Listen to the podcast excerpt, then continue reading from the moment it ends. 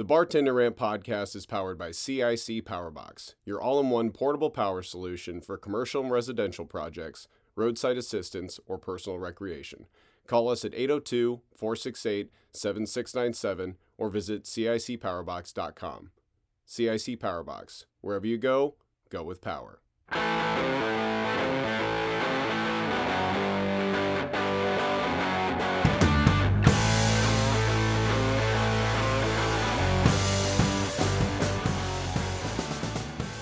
To the Bartender Rant Podcast. I am your host, Steve Haley, and I am here on location at the house of the Duke. Uh, I am sad to say that unfortunately my wonderful co-host is not here with me today, but he will be soon. More in just a moment in the What's New section. But Mike, how you doing tonight, big boy? I'm doing good. How are you guys? Uh, we are fantastic. You you just screwed our guest over because I told him don't talk until we introduce you, and you said how are you guys? So now Oh, he's I'm sitting sorry. here. I'm He's- doing fine, Mike. Thank you There, asking. there, there you go. The, the the unnamed voice you just heard will be joining us as a guest shortly. That's Duke Thompson, um, a fantastic friend of mine, and who's going to be a, a, a I think a very interesting and unique guest for us tonight. So I can't wait to get into all of that. But um, Mike, I would say what's new, but I know what's new. I'll just I'll, I'll lob it up to you, buddy. What do we have going on this weekend? Um, an impromptu wedding elopement. Yeah, thing. somebody would call it. Uh, some would say that they're eloping. Some would say that they're having a last minute party where they didn't share any details with anybody until like the last 48 hours. Um, Mike was prompted to get on a, you know, buy plane tickets less than a week from having to be at the ceremony. So it's a very, uh, I wouldn't call it a shotgun wedding. It's certainly not a shotgun wedding. They're very much in love. We are very happy for them and happy to celebrate with them. But it is a, can we say a surprise wedding?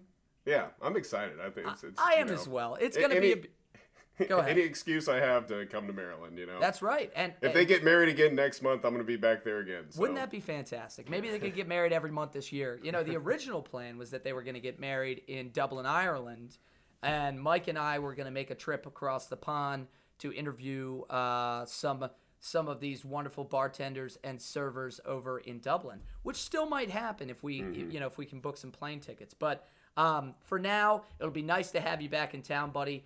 We're gonna have some uh, some podcasts that we're gonna be doing in person, isn't that right? Very excited. That's right. Uh, seriously, get your shit together. Okay, lock that down. Lock that down right now. I don't even want there to be any tease about that. I don't like it. It's very uncomfortable and it's distracting. Frankly, it's distracting.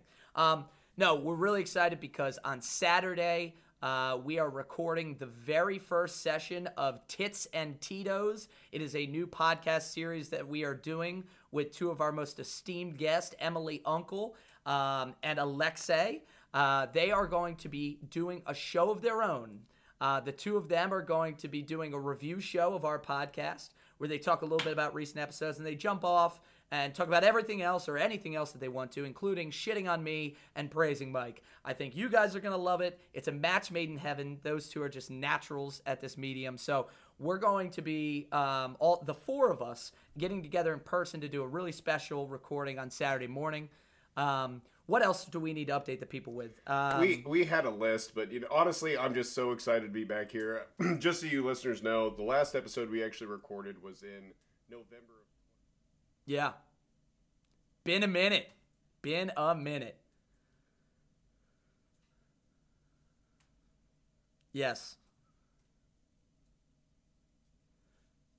Well, since you teed me up there, I'm going to go through my checklist really quick. Number one, if you're interested in supporting the pod, we have some awesome merch. We have stickers um, that are going to be coming out in the next couple weeks, courtesy of our man Hooch and uh, one of our former uh, esteemed guests, Megan. Um, she's going to help us with that. Um, uh, that printing. We also have our full merch page up at Prodigy DTG backslash bartender rant. Get on there. Uh, the gauntlet design is up. It is fantastic. You have the ranch and blue cheese uh, team shirts and a bunch of other cool stuff on there. Obviously, follow us on all of our socials at BRP Drink Along. That's Facebook, Snapchat, Instagram, and Twitter. And a wonderful uh, a thing that I, I, I'm very excited to add. Uh, please, please, please give us five stars on all those platforms. Subscribe, rate, review, unsubscribe, resubscribe, re rate, re review. But whatever you do, whether you like the pod or not, please just hit that purple icon on Apple Pod. Hit that five star rating on Spotify. Get us up the boards and get us into more ears of bartender and service people around the country so we can keep doing this, so we can interview bartenders in your neighborhood. Um, not going to do too many other disclaimers. Obviously, follow the socials for all the updates on our industry night and new BRP jukeboxes that are dropping. And as always, you know, we want you guys to be healthy and happy. So at the end of the show, if you're having any issues with substance abuse, drinking problems, just need somebody to talk to, this is a tough business. A lot of people self medicate. And as always, we have um, some resources for you guys at the end of the show that you can seek out. So um, that is it. Let's get right into it, man. We have not recorded an episode of this show in almost two months. I've been dying to do this. It's a special, special guest to get us back, uh, back going. So, without further ado, here is Duke Thompson and the Dukeuilas. All right, guys, we are here with Duke Thompson. How you doing tonight, Duke? I'm doing well. It's good to be here. Good to meet you, Mike, and I'm looking forward to seeing you on Saturday at this great wedding here in Maryland. Yeah, I'm excited to meet you as well. Yeah, thanks for joining us. Yeah, absolutely. It's going to be a blast. And, and Duke, thank you for inviting me in to the uh, the the Palace of the Duke, the Duke Studios. Uh, we are on 1,400 square foot palace. Yeah, Yes. that's a big palace. we are we are on location um, at Duke's house. We have the fire raging, which I got to tell you, Mike, of all the places that you and I have recorded this shitty podcast, we have never had a wood fire going in the background. I feel like. I feel like old time radio. Like I feel like FDR doing a fireside It chat right now. This is amazing. this is amazing. So, um, anyway, Duke, thank you for joining us. yeah, I- my I- pleasure. I have been bugging you for the better part of a couple months to come on the pod. Um, I think you were more motivated than most guests, and I was really dropping the ball. Mike and I were trying to get through the holidays and get our our um, you know our stockpile of episodes cut and out. But um, really excited to have you on. My big question is, what really convinced you to come on? What what is the interest of joining the show and and sharing some of your um, service industry experience? Well, I love um, I love bars. Um, I, I love alcohol, and I, I, I, mean, I, don't get me wrong. I'm not like overdoing it or anything, but I really have always liked um, the whole thing about going to a club, a bar. Uh, I've been a bartender a little bit here and there, and I've uh, served beer at uh, stadiums for baseball teams Yeah. and things. And um, that's funny. In, in that situation, you only had to serve up to the seventh inning. And at the seventh inning, I'd sit down and drink beer because that's what I could do. So um, I, I just love the whole the whole world of, um, of bars. Yeah, I and just love that. and I got to I got to imagine a little bit has of that has to be uh, from your Canadian roots. That's right. We have a real maple native on with us tonight. Um, I feel like the when I was growing up, it was always like. You know the beer's stronger in Canada, and then I went to Canada for the first time, and I realized why am I under the table? And all these all these giant Norsemen are just like slugging pints of ale left and right like it's nothing. So I think it might be in your blood. Canadians definitely know how to drink, and um, I, I I was born there. I'm actually a dual citizen, and I grew up here in Maryland. But when I was in my 20s, I moved back to Canada. And when I did, I said to my brothers back here in Maryland, I said, "Boy, these Canadians really do know how to drink." And so we What- were having what, a, uh, we were having a good time. What part of Canada? Alberta, out west, near Banff and Lake Louise. I, I, I was born in Edmonton, and when I moved back there in my 20s, I was just about 90 miles south of Edmonton in a town called Red Deer, which is about 100,000 people. So it's not a little tiny village, it's a good city. I'm, I'm shocked that there would be a town in Canada named Red Deer. Red it, it, just- Deer. it doesn't sound like it fits, frankly. Red but um, no, uh, yeah, I mean, I, I think that this was meant to be in, in so many ways. We we have been trying to expand this community and represent more and more people. You know, the service industry is for everybody. Um, as long as you can take a joke, you can take a shot, and you're willing to work hard, you're welcome in this business. And um, so, so the idea that we could bring on somebody with a little bit of different perspective, uh, I thought that was really cool, man. So I'm I'm happy to have you on the show. And um, you know, I, I guess I guess we can tell the people how you and I met. Is it, it was totally by chance. I joined uh, about what two years ago now, probably. One of the great sports of all time is Yeah, pool. that's Pool. right. We're on the same pool team. In fact, we have won the last three uh, sessions in a row. We- We just won on Tuesday. You, you weren't Yes, there. we are You go- were probably getting ready for this or something, but we won. We so we are the winners for the third Yep. season in a row. Three-time champs, and we're on our way to champs. Valley Forge here Yep. in a month uh, to compete nationally. Well, Um, so- congratulations. yeah, Duke and I, Duke and I met on the billiards table, but uh, uh, where our real friendship blossomed was at the bar. It was sl- slugging pints of beer while we watched uh, our other teammates compete. And it is true. We all like beer on that yes, pool team. yes, that's right, that's right. Well, uh, without further ado, let's get into it, my friend. And I'm probably going to say without further ado too many times because we have not done this That's pod in so long, and I'm fine. excited. I haven't done, I haven't put somebody through the gauntlet, Mike. You in do look really excited. in months. so uh, let's get right to it. Let's talk about this drink that you brought for us tonight. It's your own unique concoction. I don't think I've ever had anything like it. So It's my- Well, what is it called? It's, ca- it's called the Sorry, Duke, go. Dukeuila. Um, my name being Duke, and it's tequila. So Dukeuila, and it's um. Oh, I, I tell you, I researched what is the, the the alcohol that's the best for you if you're going to be drinking, and um, tequila came up number one. So I said, okay, I'm going to try and figure out what to do with this. So then I got this stuff called kombucha, which is um, here I'm looking at. it. It's a probiotic Yeah, yeah. So it's a, nine million living probiotics in a bottle of, of this trilogy um, kombucha. So that's one one of the things I mix with it. So it's one third. The drink is one third Patron Silver, one third kombucha trilogy, and one third club soda. easy. Okay. Yeah, it's very Simple. easy. One third, one third, one third. I try. I do basically a shot and a half of each. So it's um, almost a double, but not quite. Sometimes I'll make it a double. Okay. Or even a triple. Yeah.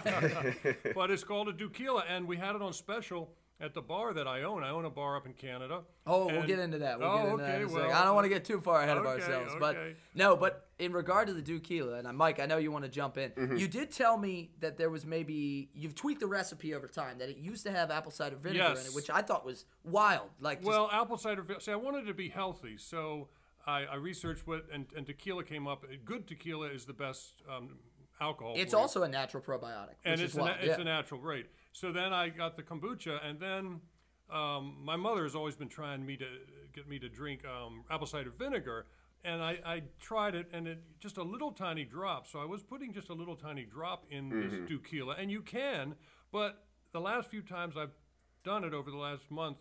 It has come too strong with the apple cider vinegar, so I just cut it out of for tonight Okay. because I don't want because it kind of kills the taste. Okay, okay. Apple cider vinegar is a very strong, you know, Absolutely, ingredient. yeah. So um, if you can put just a tiny drop, like vermouth amount, Yeah, it's just a splash. It'll give it that little zing. It just a little zing. Yeah, okay. But um, I'm going to go without it for right now. Okay. But, so but- for you, for you listeners out there, make sure you mix up a double. You can leave the apple cider vinegar out. Um, or you can put a drop in. Yeah. Or you can put a drop in. It's it's a, it, this drink has um its options. yeah. You could just do a shot of apple cider vinegar and chase it with the tequila. That's true too. Now, speaking of taking a shot of something nasty, if you haven't been following our Patreon, check out the bonus content. Mike have our fir- Mike and I will probably have our first episode of Ranch versus Blue Cheese up here in in about a week or two. Sorry, that was a shameless plug. Mike, did you have something else you wanted to Yeah. ask about the drink before we make it? So first of all, Duke, you are an innovator, and I absolutely love it. You're like, you know, I know alcohol is not super, you know, it's not a very healthy lifestyle, but you know, how can I tweak this to, you know, Yes. at least get a little bit more, you know, I'm gonna exactly feel good, what I was you know. thinking. And so I absolutely love this. I love that there's research that's gone into this. That Yep. tequila, and I also love now that I know that tequila is the healthiest alcohol. You Good know, I tequila. like it's got to be good tequila. Yeah. Okay, gotcha. But Mike's right. It does feel like you have a ready-made excuse for the next time you're you're just punk shit ass. What what did Amy call it? blind? The next time you're blind wasted, right? and uh, and your girlfriend or your friends are looking at you like, "Come on, man, get your ass together." No, you don't understand. I'm I'm drinking tequila. It's fine. It's good for you. it's It's for my you. health. It's good for But you. so additionally, whenever Steve said it was the Dukeuila, my first instinct, my first reaction was, "This has got Mountain Dew in it." is he what thought I it was Ah. Mountain Dew and I thought it was going to be Mountain Dew because we've we've had some Lord. we've had some other drinks with Mountain Dew in them that we brought up on the show. So I was excited to find out that there wasn't any Mountain Dew in No this. No Mountain Dew, But- no no caffeine, because Mountain Dew has a lot of caffeine, as I Mm-hmm. understand. So there's no caffeine in this. But you don't need it when you have good alcohol, good tequila. Damn right. Absolutely. Damn right. Well, and then uh, the only the last thing I was going to say is I believe this is the first drink that we've had on the podcast that is a special concoction, and not just a twist on an on, on an existing drink, but this is a, a drink that is completely made by you. You know what I Absolutely. mean? And Yeah. I think this is the first actual very original drink that we've actually featured, so I'm excited to try it. Yeah, very unique. So, well, Duke, you set the tone. Why don't you mix us up a few Dukeuilas? I will do that. And, and, while, and while you're doing that, um, I'm going to give a little bit of history here. Now, unfortunately, well, I should say fortunately, because Duke decided to go full mad scientist on us uh, this week and bring a drink that doesn't really have a history or a precedent, um, I thought it would be nice to do a little bit of cocktail history on the official cocktail of Canada. I like it. Um, so I, you know, I, I researched into it. I thought that it was going to be something like moonshine or like, you know, like uh, something called like a moose knuckle. But I, I come to find out that the official cocktail of Canada is actually the Caesar. It is the distant cousin of uh, the Bloody Mary. Okay, it's also called Okay. the Bloody Caesar. Very similar sort of drink. It's either vodka or gin. It's the same tomato juice, spices, Worcestershire sauce. The key difference, key difference, is clam juice or oyster juice. A lot of people will use Clamato.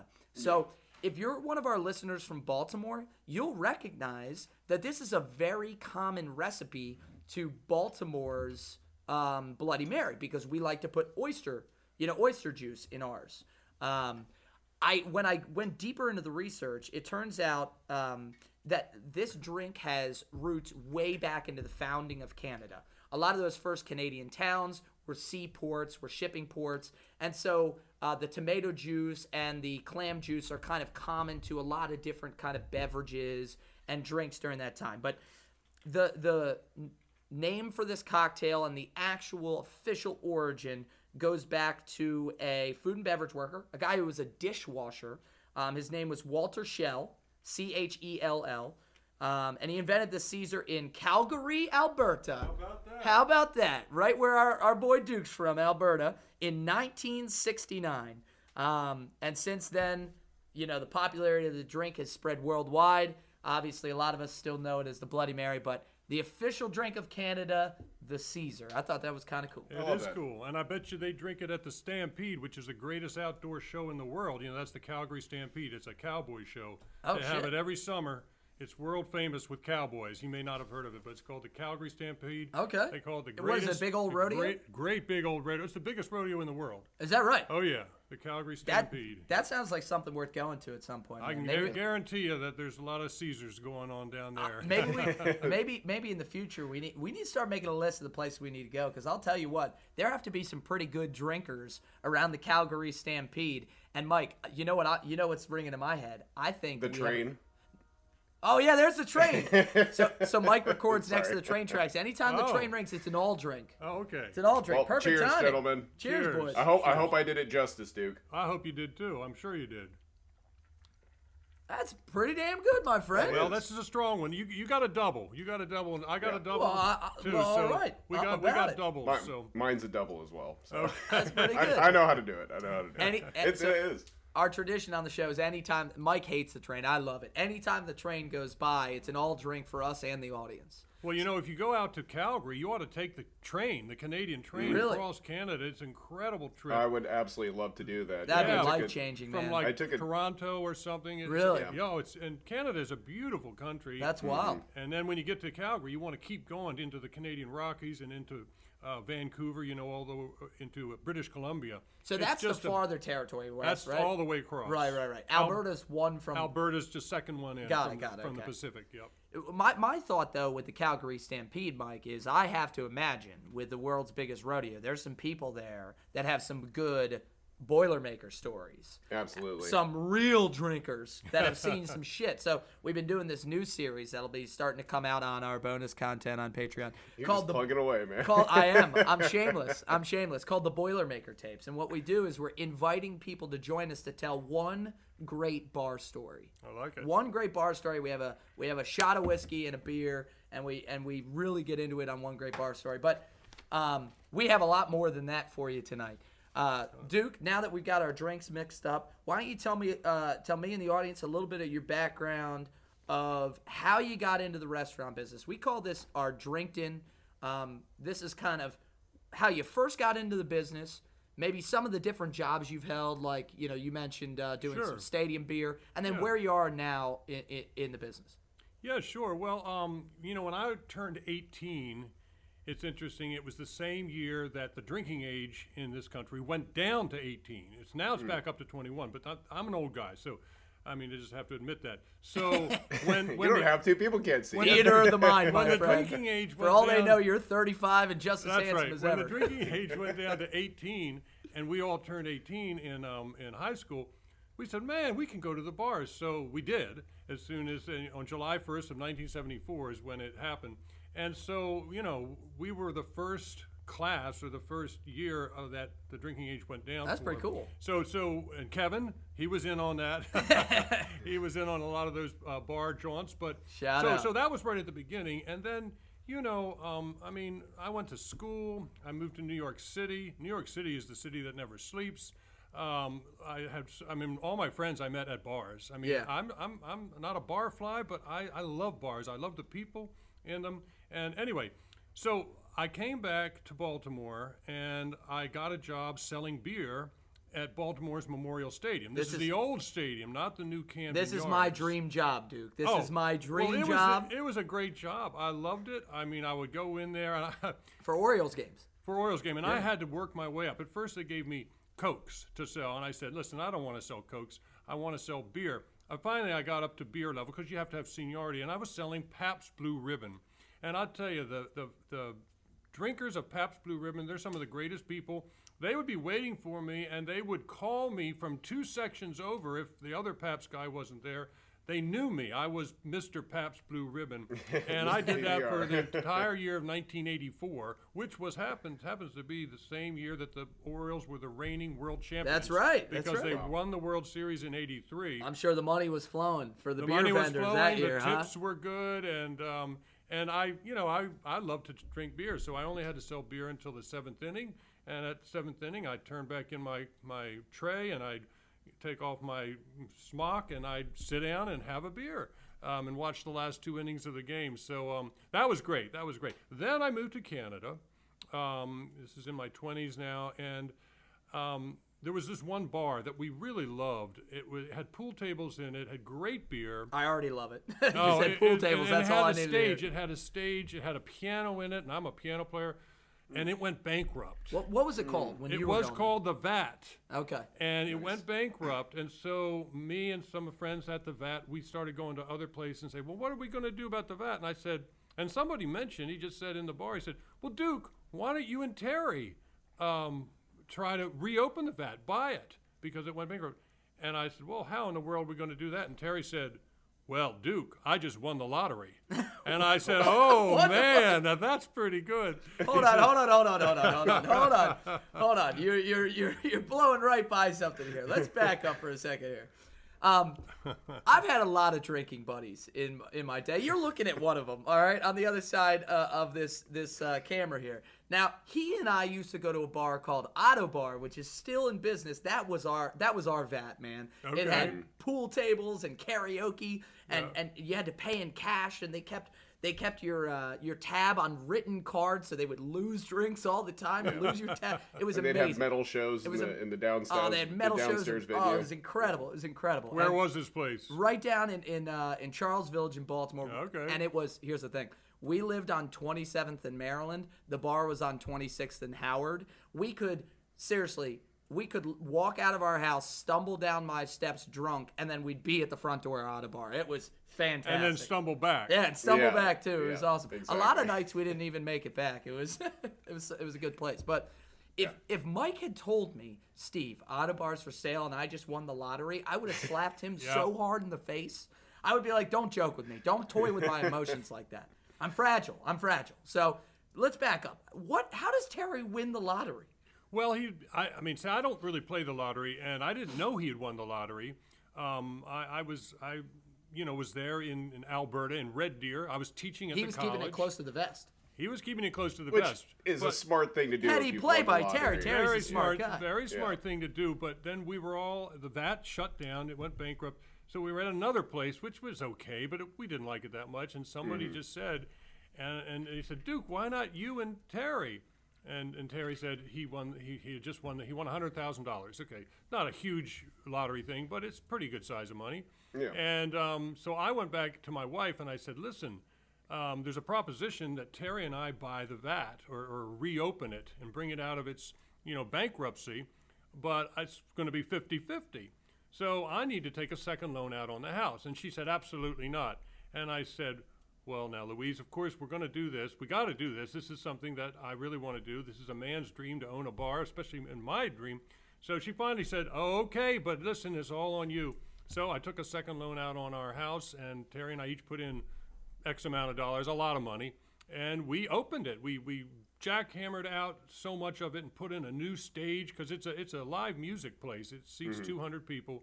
Damn, And- I didn't know it was that big. yeah, it has a the pool room is one where the bar is, and then in the back room it's another bar and a great big stage. And Holy uh, shit. uh, the ceilings go. I mean, we, it's called the Vat because it's in what used to be the Carling Brewery, Carling Black Label Brewery. That's the building that it's in. And in fact, the room where our bar is was the vat, where the vats were, the beer Oh, vats when they when they brewed Okay. the beer. That's pretty. That's pretty Yeah, sweet. so that's why. So that's why we didn't want to change the name when we Mm-hmm. pulled it out of bankruptcy. We just said we want to keep the name. That's And beautiful. so yeah, I like that. Yeah, yeah. That's a, that's so- a very classy move by you too. well, Seriously. yeah, and, a, and a, a lot of a lot of city folk would have come in, bought that place, slapped a Ruby Tuesday sign on Yeah, the front, exactly. and, Yeah. and, and ruin and ruin that bar, and it probably would have changed hands ten times over the next ten years. And and I, I love that you guys kept the name. So Yep, yeah, yep. and it's still in business. it's still in business. Love it, man. 20, That's awesome. 23 years now. We've it's still in business now. I moved back here to Maryland, so I don't have a whole lot. To, well, I never did have things to do with it running it, but I'm half owner. So um, you know, I, whenever I go back up there, last time was before COVID, so it's been a while, but. Um, I'll be looking forward to going back up as soon as I can. I, I promise you this: we will be at the VAT. The VAT. uh, one day in the very near future. That is That a trip be that we have to take. And there. your drinks are on me. The Oh, owner all can right, do all. I right. love it. I love it. Don't it. threaten me with a good time. See, Hey, that's gotta- what that's what we really use this pod for is to weasel our way into Yeah, into free drinks. I, I've got to ask, uh, what kind of music do, typically comes through there? Well, it's called a blues club, but Oh, um, I mean, cool. we, we have everything. I mean, blues, rock. I mean, um, um, we have a bagpiper that comes in with a rock band. Oh, nice. Um, um, I mean, ACDC did it, you know. yeah, why yeah, yeah, yeah. No, it, it's all kinds, but it's called a blues club. Um, Cool. But it's it's all kinds of music, and there's a piano in there. One of the first things we bought when we reopened it was a piano because I'm a piano player and I you know play the piano all the time. How many times do people ask you to play piano, man? Every oh my god, well, almost every time I'm there. Yes, yes. And and, and I did play it, and I did play it, and and and, and it brought me some tips. and, and Yeah, when you there you go. Some bread, right? and Yeah, when you obviously get when you obviously get sick of playing Piano Man, as every piano player does at some point. Um, what do you do to, to to turn these people away? Do you give them a con? You say, "Look, here's a free drink. Leave me alone. I'm not playing. I don't do '80s Joel, sir." No, no, no. I'll say I'll get to that in a minute, and then I play Mozart. okay. And go. they love Mozart. It's amazing because I'm thinking that's gonna they're gonna go, but they sit there in silence and stare and watch and cheer even more than they do Really? for, for for Piano Man. You know, yeah, yeah. I, I, it's got to be awe-inspiring in some way. You well, I'm a mean? classically trained pianist, so so that's Wow. that's what I'm trained to do. But what I really like to do is classic rock, like Piano Man, Roundabout by Yes, you know, Nice. Nights in White Satin of the Moody Blues, Very Stairway to Heaven of Led Zeppelin. Those are the Yes. tunes that All I right. do. Well, I- But- we're coming out. We're coming out. You gotta play. You gotta be there to play piano So- and uh, get us so- some free drinks. Yes. You It don't sounds know. like my kind of place. Yeah, It- it is Mike's kind of place. You don't know this yet, Duke, but and and I think you guys are going to become fast friends on Saturday night at the elopement. But um, Mike is the most the, the foremost music aficionado in my life. I mean, this is a guy that constantly, when I'm with him, has new music, has stuff I've never heard, has turned me on to so many things. I mean, I still remember to this day the first band you ever introduced to me was Eagles, the death death metal, and I was like, "Well, that's a stupid name." And then I started listening to him. I was like, "Oh my god, I love this band so much." Yeah. So You two are gonna, I think, really vibe on the on the uh, music historian uh, kind of route. Yeah, I mean, I sure, Think that you- sounds you, both have such a reverence for that. Looking forward to it. Looking And- forward Yeah, to And, it. it- and it looks like we have a, a li- another guest joining us. What's yeah, this? Dakota, my dog, my she's she is a flat coat retriever. She's a rescue. A flat coat retriever is a cross between an Irish setter and a Newfoundland hound. And uh, she's one of the great dogs that I've ever had. I've had dogs all my life, but she's right up there with the top. She's soft Nice. as hell and she's adorable. She's She's right got here. she's got safe eyes and And she let Steve in this house. that's that right. She, she allowed me. She allowed me to come in and record the pod in in, in the Duke Palace tonight. But I'll tell you, this is now I think our fifth dog on the pod.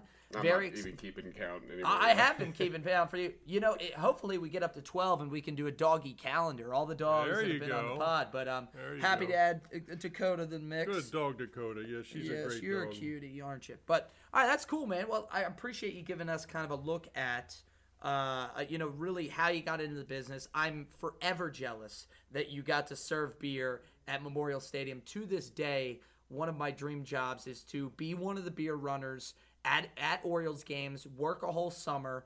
Um, there's a couple reasons. One, they look like they make decent money, right? That cash is flowing. You do. Number two, I have crazy energy. I have been described as a spaz more than a few times in my life. And number three, no one is louder than me. I was born to scream and yell at the top of my lungs. And that's what you need to be able to do. That's right. If you're selling beer in a stadium. if eh, you know what, I don't think any of my former grade school teachers or high school teachers listen to this pod, but if they did, they're rolling their eyes because they know how many times they said, Steven, inside voice. and that's the type of job where you don't need one. I used to I used to tell my high school uh, principal I'm going to be uh, one of the Orioles beer vendors one day because then I don't have to use an inside voice So, do, anymore. do you have a signature call out? For me? Yeah. Well, well, I, I, I actually want to switch this question to Duke, but my signature call uh, call out would be just the classic: "Beer's here, beer's here. Nobody's faster, nobody's colder. Beer's here." That's what I would do. No, I just had the typical one. Ice cold beer here. And I I that's uh, solid. Ice cold beer here. Very and, and when I was doing the um um um, um Pabst Blue Ribbon. PBR, and that's all you had to say is PBR, That's it. because the PBR people, they, they, They, were, that's that's all they drink. That, that's all they They're drink. loyal. They won't touch They Budweiser. loyal, they won't sure. touch Strohs. They had Strohs back in that day. They won't touch any of the other beers. Schlitz, little Schlitz. Schlitz was Up in in the in the in scene. that business? Schlitz was in the scene, but no PBR, PBR, Pabst Blue Ribbon. My dad was a Schlitz drinker. You know, I drank Schlitz. Yeah, when we first, you know, uh, when we first moved to uh, Baltimore when I was a wee lad, we went to a few uh, games at Memorial Stadium before they shut it down and opened Yeah, Camden yeah, Yards. yeah. And uh, I still have very strange, uh, foggy memories of being a young child at Memorial Well, Stadium. maybe That's- you were there in 1984 when I was. Maybe I was. Well, your I wasn't beer born server. yet then. Oh, But He was I- a twinkle in his father's eye. I wasn't even a Oh, twinkle. okay, I wasn't okay. even a twinkle in his ball sack at that point. I, my parents got married in '84, my now, friend. now make it make us feel really bad and tell us how much did a PBR cost when you were yes, selling yes. Oh, you See, know, these you are know, the questions, well, Mike. let, let me tell you, um, the, the the test to be able to be a beer vendor at Memorial Stadium, you had to be able to do math quickly. Oh, of course, right? and so, you, so somebody cash. ordered three beers, um, you had, and they gave you a twenty dollar bill. You had to know exactly how much change to get them. I really don't remember, but this is way back in 1984. It was way more than it would have been at a bar, but that's just the way it was. But what do you I, thi- I, I have. If I- you had to ballpark it, haha, ballpark. in 1984, I'm thinking it was probably like a dollar seventy-five. God, God see, damn it. come on! You can't get a you can't even get a beer at a No. bar or a concert. No, for like but less at than that time, or $10 now. but at that time at happy hour at um, a bar, at least a bar I went to, um, a, a draft beer was twenty-five cents. oh wow, So this Mike, was we this was a dollar seventy-five. We so this is time. seven times more expensive than a happy hour draft at a bar. Well, no doubt. I mean, I was just, uh, you know, I went to a bunch of Orioles games this past year. It was one of the cool things that, as COVID kind of eased up, you could do a lot of. And um, I'll tell you, uh, the cheap beers, the cheap beers at, at Camden Yards are like nine fifty. oh, I know. Oh, it- Those are those. Now they got craft beers. They got stuff that are 10, 12, 11, You know, uh, all this money. But uh, O to be you got to take a lot of money to go to the Camden Yards. Absolutely. O to be a child of the seventies and eighties. By the way, Paul McCartney is coming to Camden Yards on June the 12th, and the tickets go on sale tomorrow morning. Not only is Paul McCartney coming to Camden Yards, but guess who's bartending the event? That's right. Your man sitting right here next to you. I happen to know the man who's organizing all the bartenders for the event, and he Oh asked me if I would guest God. bartend. Oh my so- god! That's so not really only am I going for free, I'm getting paid, bitches. Very nice. That'll be fun, man. Very excited. Very excited. I'm a little But jealous right now. um, okay. I'm gonna freshen up my tequila here. You do that. All right. You do that, and I'll give you a little, uh, little air, ti uh, little, little leeway. Um, but that was a fantastic background. I mean, like, what are the odds that as you're thinking about buying your favorite dive bar, your best friend just won the lottery. wins the Yeah, fucking know. lottery? What are the odds? of I know, So- I know. It, I- it was amazing. Uh, my eyes just kind of went wide, and I looked at him. I said, "You won the lottery?" and um, he said, "Yep." Did you start drooling? I, I think I. No, would. I ordered another beer. yeah, yeah, but that one was on him, right? Yeah, let's talk about I'd this. hope Let's so. talk about this. All right. Well, without, I'm not going to say further ado. Without further You know, if you ado, No, without uh, any more hot air spewing out of my mouth, here is the gauntlet.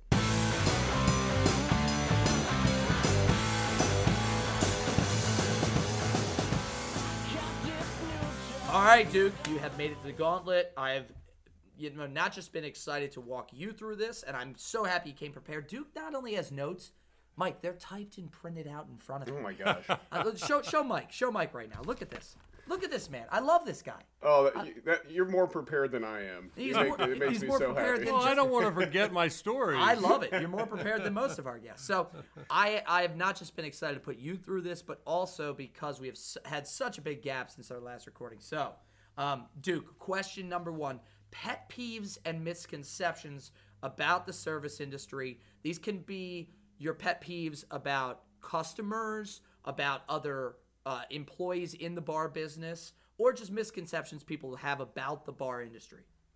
Well, I, I mean that's a tough question, and I because I'm mainly speaking as a bar owner. Yeah. I mean, I did bartend begrudgingly a few times when we got busy, and um, and whenever I was behind the bar serving drinks, I really wished I was on the other side of the bar drinking drinks. Yes, But yes. But anyway, so I mean, I mean, uh, I'm not sure if I'm going to be able to give a, a great answer to that, but I think the main the main thing that I didn't like um, is that some customers would treat the servers, and when I my myself was a, a bartender and serving, treat us as servants. And now that doesn't always happen, and it's, it's the minority, the big minority. But when they do that, then I, as the owner of the bar, I had to I could handle myself, but I had to look out for my staff. Yeah. And that was tough sometimes. The Hells Angels came in uh, in the very Really? beginning of our existence, which really upset us. I, I called the RCMP, that's the Canadian Royal Canadian Mounted Police. The It's- people with the red jackets and the, the lumpy things. Well, no, that's thighs? the old. That's the old. Do they um, come on horseback? but they are still called that. They are still The called Mounties. the RCMP, the Royal Cana- Canadian Mounted Police. But um, we finally got rid of them. But when they came Whoa, in in whoa, the beginning, whoa, whoa, yeah, Hold on, hold on, hold on. The Blue Angels, who are correct Hell's me if Angels. I'm wrong. Hell's Angels, bro. Hey, Hell's Angels. Okay, for, I can't. the I, Blue maybe it's just Angels the fly connection. planes, my I man. know. I Hell's know, okay. Angels, Look how Um, excited he is. He's all uh, no, no, actually, Hell's I- Angels can be tough. Oh no, I love that even more. So, because that's that was that's that's incredible. So the Hell's Angels came, so they were raising a little hell. Sorry, They, I'm not they quick came my on feet. our it's okay. opening weekend. Our opening weekend, they knew about it. They were looking for a bar that they could call their own. You know, that- oh, their were, place. They were trying to come, like, essentially claim your not bar. buy, yeah, not buy it, but it would be their like, bar. claim it as a Hell's and Angels. they came in and they gave big, big tips to the good-looking girls. They they uh, gave Terry, the other owner, and I uh, a lot of shit. Um, What's, basically, what's some of the shit we're talking about here? Well, they went up to Terry when he was sitting there on the very first night, and the one guy went up and said, "Well, I don't think I like you," and he put his his finger up and started flicking him in the forehead, and I'm standing over there and I said, and I said, and I, I didn't know what to do, and Terry said, Terry just waved his hands. He said, Duke. Just, just, just step back.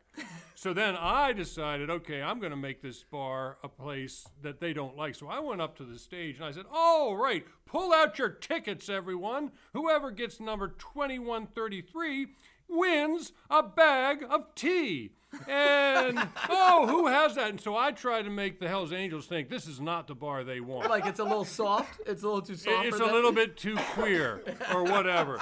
and so this is and genius. I, This I no, I know I did that on the spur of the moment, and then I kept doing it, and they were looking at me, and and Terry was no longer being flicked in the forehead, and um, they started to leave, but they came back for a few more nights. But then I had the RCMP in par in cars out in our parking lot. And that's how we got rid of them. We Really? made we made it seem like a queer bar, or not queer, but a, um, a pansy bar, and And, and, we had. RCMP. Yeah, yeah, got some cop presence. We got some cop presence, so that's how we got rid of them. But anyway, about misconceptions, I mean, they were great to the female servers. Um, they were not good to the male servers.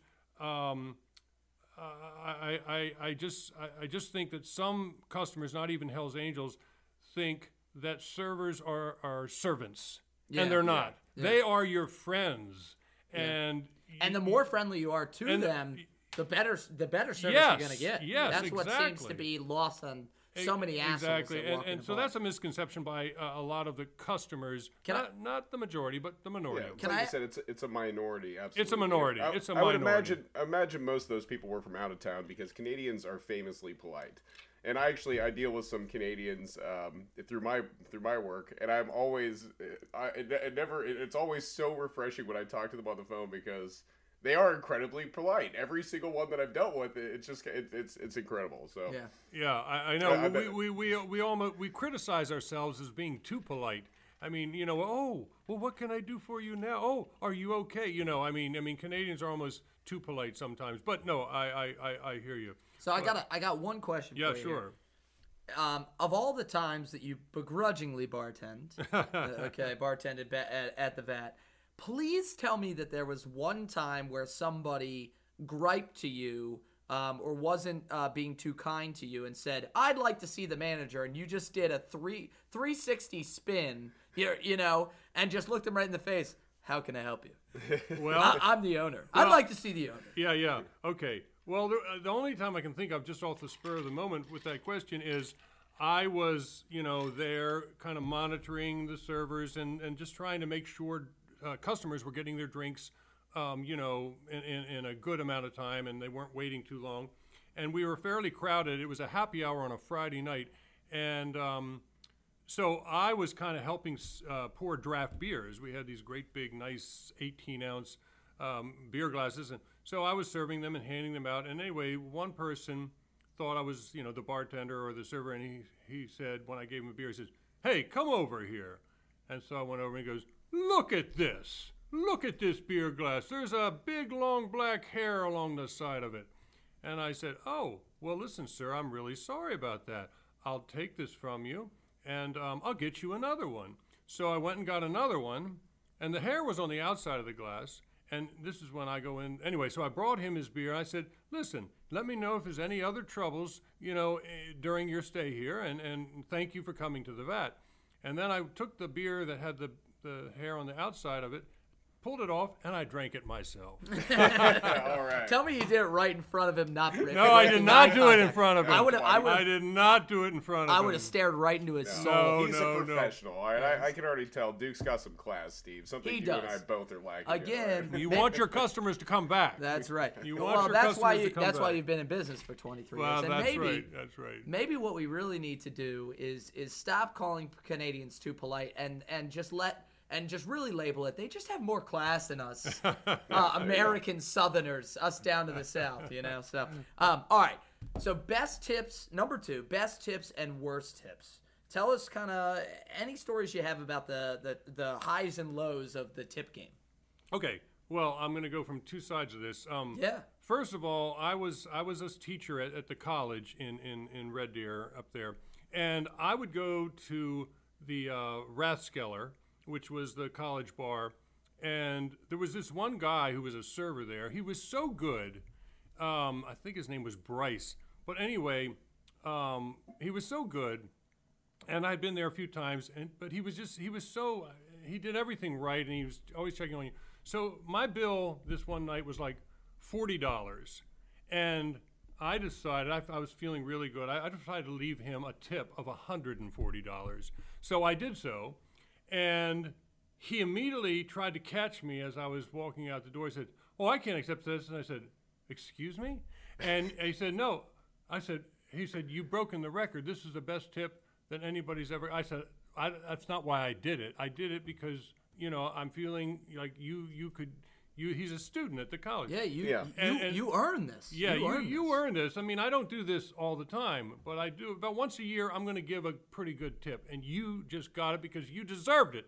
Nice. So anyway, that was the one side of it. Now, uh, the tips on the other side at the vat, where I was serving beer and pulling hairs off the outside of glasses and drinking dealing those and, beers and kicking out Hell's Angels and kicking yeah. out Yeah, Hell's just, Angels. Yeah, just a regular day in life. Yeah, you know? regular day work and cleaning up the women's bathrooms. By the way, cleaning up bathrooms, you know, I was the one who had to clean up bathrooms on Saturday and Sunday mornings, which were the worst nights because that's Of course. Friday night and Saturday course, night. yeah. And the women's bathrooms were, my God, so much worse than the men's. I mean, the men would the men would pee on the floor and pee on the, but the women would puke back there in their toilet stalls, and they'd leave their, you know what's, in, in, and try not to clog up the toilet. I mean, the, I the feel- women's thing was so much worse than the men's, and I did that for two and a half years. I feel oddly vindicated right now. Why do I feel that way? Why? I don't. I, I, just think it's because men get a rap for being Yeah, gross and everything. yeah, and, and thank you. Ladies, we're everybody's gross. Just accept it. We're all right. we're all just a bunch of animals. All you right? poop too.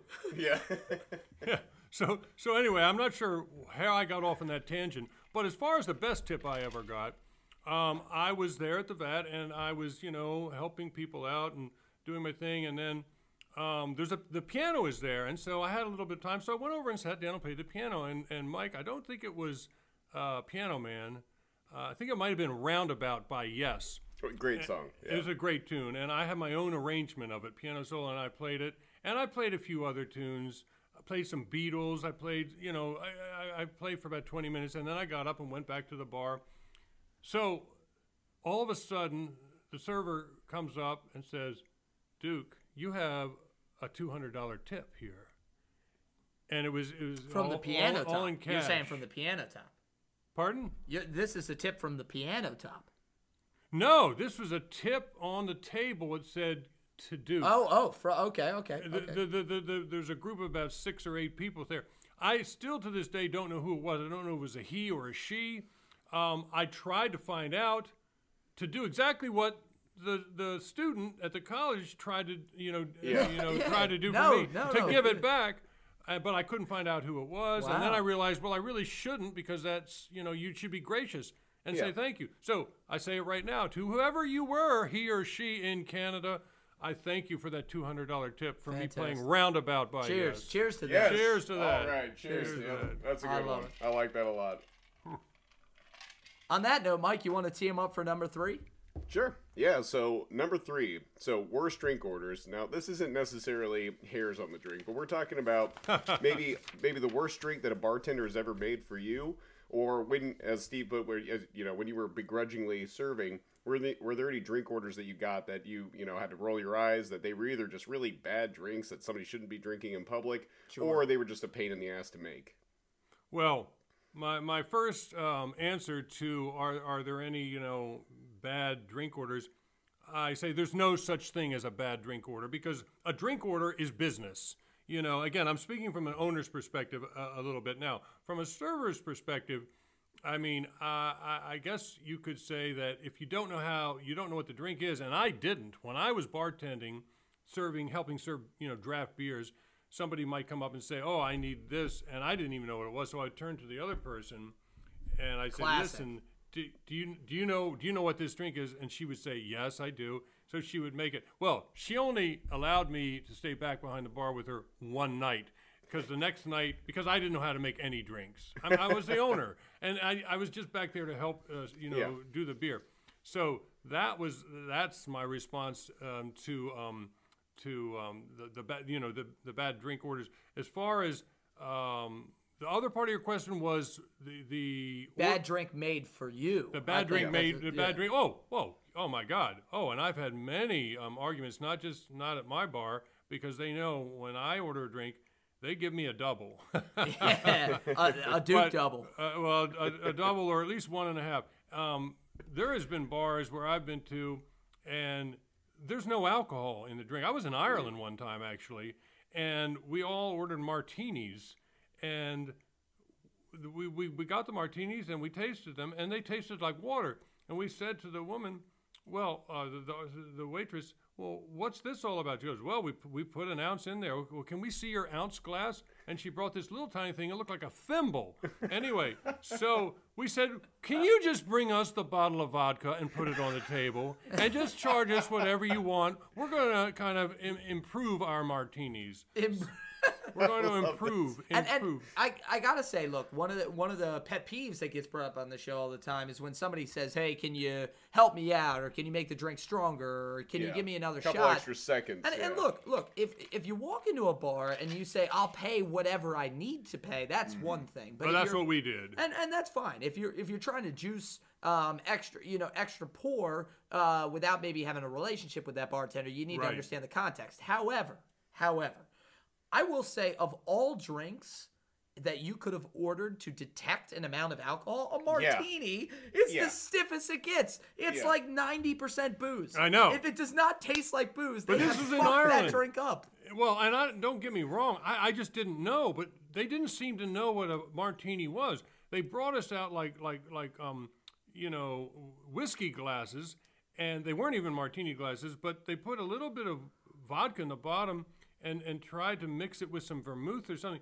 It it was awful. We, we finally said, just bring us the bottle of vodka and charge us whatever you want because we want real martinis and we will we will adjust them. Yeah. That's that's just resourcefulness right there, right there. so, um, okay, number four, ultimate mistakes, fuck ups. These can be yours or your coworkers. Or in this case, your employees. Yes, yeah, wow, new little little twist to the category tonight. Okay, ultimate mistakes or f- or flip ups. Yeah, that's the class for showing. some reason- Yeah, exactly. My, my mom, my mom, who's our our most loyal fan, is going to love this episode. Yes, she She's gonna love it. Okay. Um well, I think the biggest mistake I ever made was getting behind the bar because I don't know what the hell I'm doing back there. And you know, this is when we first opened at the VAT. Um, now, now at Baltimore Memorial Stadium, I was good. I was PBR man, and I, I would go back and get my new trays of beer. I was good. But at the VAT, I was behind the bar, and I think I did try to make a, a drink one time, a gin and tonic, and I think I put water into it instead of um, um, tonic.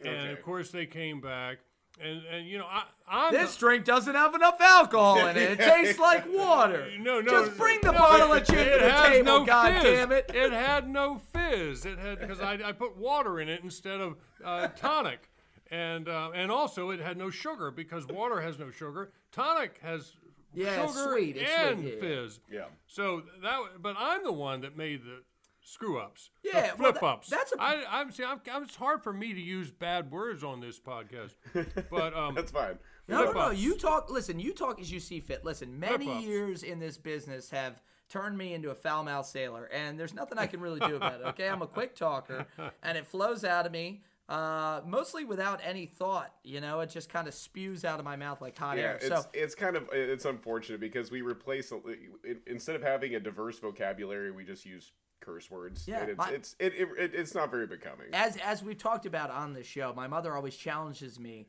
she- uh, to be more creative. She goes, "You're using shock value as what you think is creativity, but you need to understand the, the clear difference between the two." So we are trying we're trying to improve on that. But that's a good one. I okay. have- Well, I just have one more thing No. to say about the, the, the screw up and stuff. this is your show, baby. No, no, no. Because okay, this is this is when I'm I'm I'm there as the owner, and I come in. I used to come in on afternoon sometimes, sometimes on Friday at happy hour, just to monitor the situation. Um, and I, I would sit off to the side. And one one day I came in there, and um, it, I think it was Friday happy hour, and it was just getting started. It was like 4:30, so people hadn't really started coming in yet. And at this point, you could still smoke in, in a bar. You can't now, but you could at that time. So I'm sitting off to the side as the owner, and I see the three waitresses that we have hired for the night, and they're all you know looking pretty and they're all dressed up because that's going to give them good tips, all that type of thing, which is exactly what they should do. So they're sitting there and they're up near the corner of the bar and they're all smoking cigarettes, and that's fine. That's fine because you could smoke in bars at that time. And this guy walks in. Um, it's about 444, 445. And he walks in and he looks around and he sits down at a table. And I'm sitting kind of maybe three tables away from him because it wasn't full at the point at that time. There's a lot. And I'm watching and I'm watching the girls, our three uh, waitresses, and I'm thinking, what the flip? What the flip? Did you not see this man come in? And so I get up, and as I get up to go over to them to try and get them to go over and serve this man who just walked in, he gets up and walks out. Wait, So- wait, wait. So they're they're chain smoking They're cigarettes. chain smoking cigarettes, and this Through a a customer comes in, sits down. He sat was for a minute, a minute and a half before I got up to go over to them, and then when he walked out, I went up to him and said. What the hell are you girls doing? You're smoking cigarettes, and the customer just came in, sat for two minutes, and then left. And they apologized. I said, "Listen, if that happens again, you're not going to be working here anymore." I mean, I mean, I'm sorry. I'm a businessman. I put a lot of money into this bar, and if we're not going to accommodate customers that come in, you're just not going to be here. Yeah. Well, they, Yeah. they, they, they, they never did it again. I like it. They Hey, never It's did very it again. reasonable. You gotta put your you gotta put your foot down. You gotta put your foot down. It makes sense. Well, um, and maybe we need to talk about uh, save a little bit more of that elaboration for firing quitting stories. What Duke's wrath would truly be like if he had to fire someone. But, um, uh, I, I mean, you just set me up with a great transition. I mean, you're talking about smoking in a bar, which is now definitely off limits. Can't do Um, that anywhere. Number five, health code violations. What have you seen in this business? Now, obviously, you've talked about you're a bar owner, so I want you to, uh, you know, we always say for this category, Mike, what do we say? Protect the innocent and the guilty. That's right. So we don't want you to incriminate yourself or others, but you know, if you have if- if you have any examples of health code violations you've seen in the bar business or or uh, firsthand or at other bars. Well, um, I have two responses to this. One is um, so so um, bars in Canada closed at two o'clock, two a.m., and our bar did too. And so you could serve up to two o'clock, but you had to be out by three. I mean, it was actually very generous. They gave right, you an yeah. hour down here in the United One States. thirty, you got to be out by two. Yeah. Yeah, you get like Most a half places. hour, but they give you an. So um, then there's these little um, um, um, detectives um, from the Al- Alberta Liquor Control Board who come around and they pretend that they're ordering a drink. Well, they come in after two and order a drink, Ah, and of course we operate. want business, Yeah. so we we tend to serve these people even if it's like five past two. 2:15, Two yeah, fifteen. yeah, right, right, right. So we did that, and we got caught.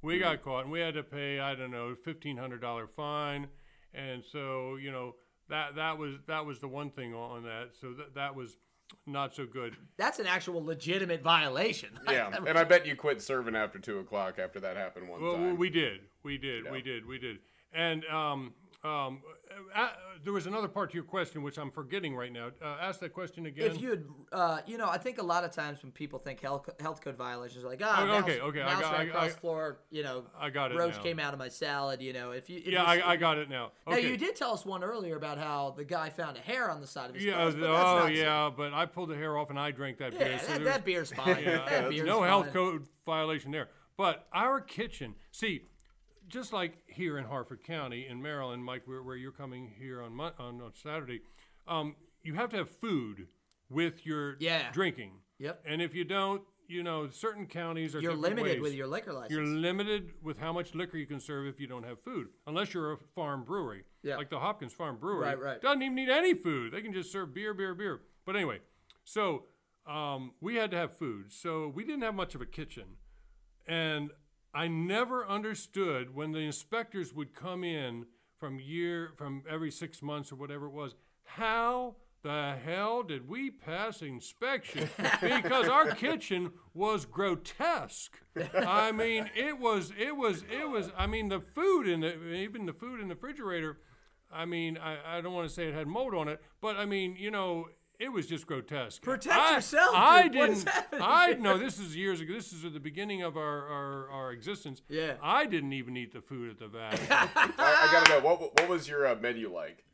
Oh, it was all fast food, fried foods. Yeah. Um, um, it, it was terrible. It was Pub fare, terrible. right, It right. was terrible food, and somehow we passed inspection every time. Yeah, Gordon, Gordon Ramsay's nightmare, right? Was it again? Is it because the food inspector is Canadian and he's too nice to shut you down? Well, Is everybody's Canadian. Everybody's Canadian up there. I think we might have known him. I think we might have known who the Ah. inspector was. And said, oh, did you guys did, did you serve poutine?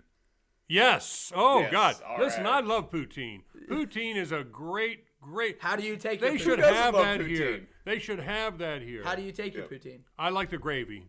Okay, but do you do it? Do you do it curds and gravy? You do it all? I like all of it. Okay, yeah, so yeah. fries, I, I'm, I'm the gravy, full all- meal deal guy. Yeah. Curds and gravy and wonderful French fries. Yeah, uh, poutine is um, really cool. So there stuff. is a place. I didn't know it until I went back there in my There, 20s. there is a place in Baltimore called Local Fry, and it's a French fry only restaurant. they have Oh, poutine. that's cool. and they do specialty French fries from all over the world, like all different types. Oh, because that's they're- actually pretty cool. So they do like an they do one that's like I get the tandoori fries, which is like an Indian style fry Mm-hmm. with all kinds of crazy like curry seasoning on it and stuff Mm-hmm. like that. But they do a legit Canadian poutine, and they have the cheese curds Cool. and the hot gravy there. I, I Yeah, love it- the I love the cheese curds. I love the cheese curds. And that's that's basically what it is for the listeners who may not know what poutine is.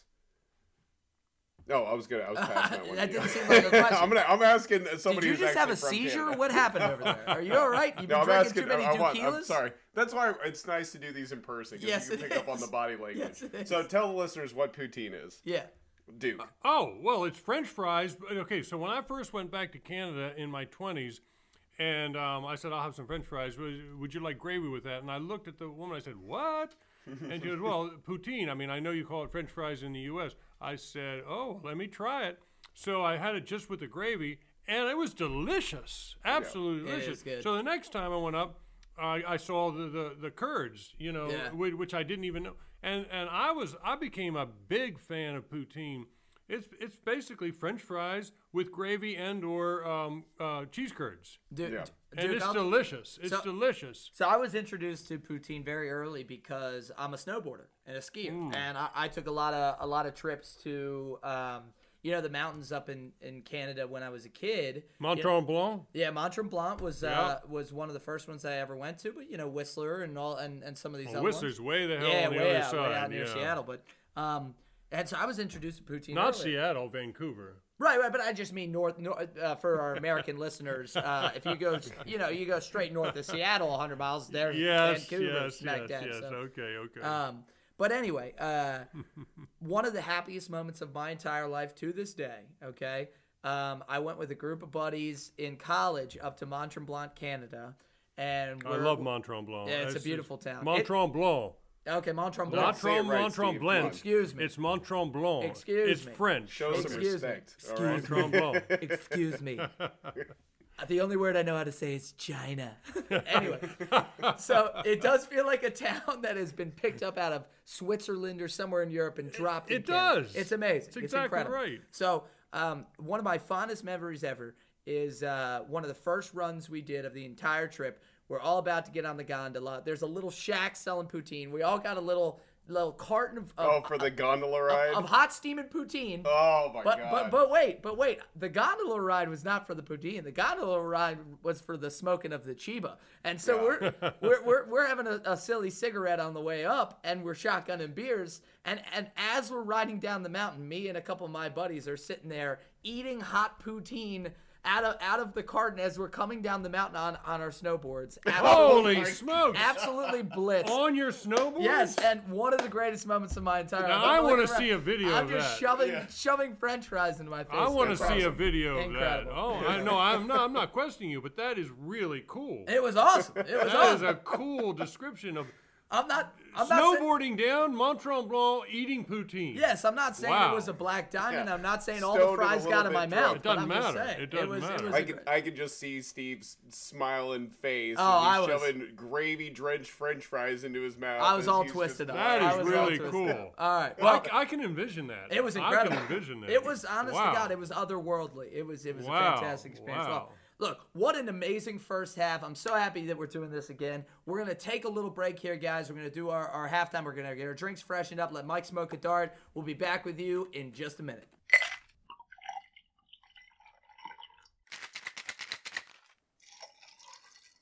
This episode of the Bartender Rant podcast is brought to you by CIC Powerbox, your all in one portable power solution for AC electric, compressed air, and heavy duty jumpstart. Our patented technology provides silent and emission free power that recharges while you drive.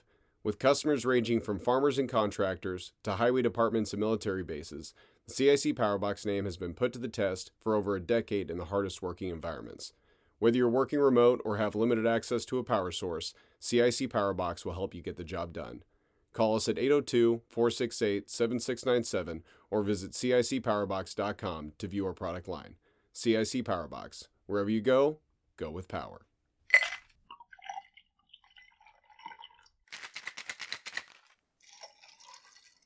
Alrighty, we are back. My God, my bladder is empty. I feel refreshed and ready to get into the second half of the gauntlet here. Um, I'm glad that everybody uh, is is feeling good. I feel like we have a good energy on this show. You two are, are, are it's so similar in so many ways that I didn't really understand until we started to put this on wax, and, and I'm really enjoying it. I feel like um this has been the most pleasant pod. You, Duke, you don't know this, but the most pleasant pod between Mike and I. We usually fight. Our like, first one was really good. Eh, Well, yeah, because I was interviewing We, you. we were we were timid, you know. But we were most, you know, we fight a ton. We're actually thinking about doing a, a new series, um, uh, you know, called Couples Therapy, where we bring on Doctor, uh, a s- uh, you know, special doctor to help us with our issues. Well, what's his name? What's I don't, name? I, I don't know if I can reveal it right now. I don't know if I can really. You remember, we're trying to keep this a little classed up here. But the point is, we fought minimally, and I think it's because of your calming presence. my. Well, hey, I think that's what it is. I don't know about that, but anyway, whatever, whatever, whatever. Yeah, there we go. Well, well, let's get right into number. So- Wait, good. yeah, actually, before you do, I do want to say I'm loving the Tequila. Hey, And cool, I, man. I, I actually added a little bit of apple cider vinegar to mine. It, like, just give it a touch. try. Just a touch, Just a touch. tiny And drop. Yeah, and you're right. I actually enjoy the extra little zing it adds to it. Exactly. Um, too much, you're right, would absolutely kill the f- flavor. But what I think is really cool about this is there are so many different types of kombucha that you th- this this drink is so versatile. You know, You you, can make a do- million different ones. We have you another can- one over here. We've been using Trilogy, but here's mango turmeric.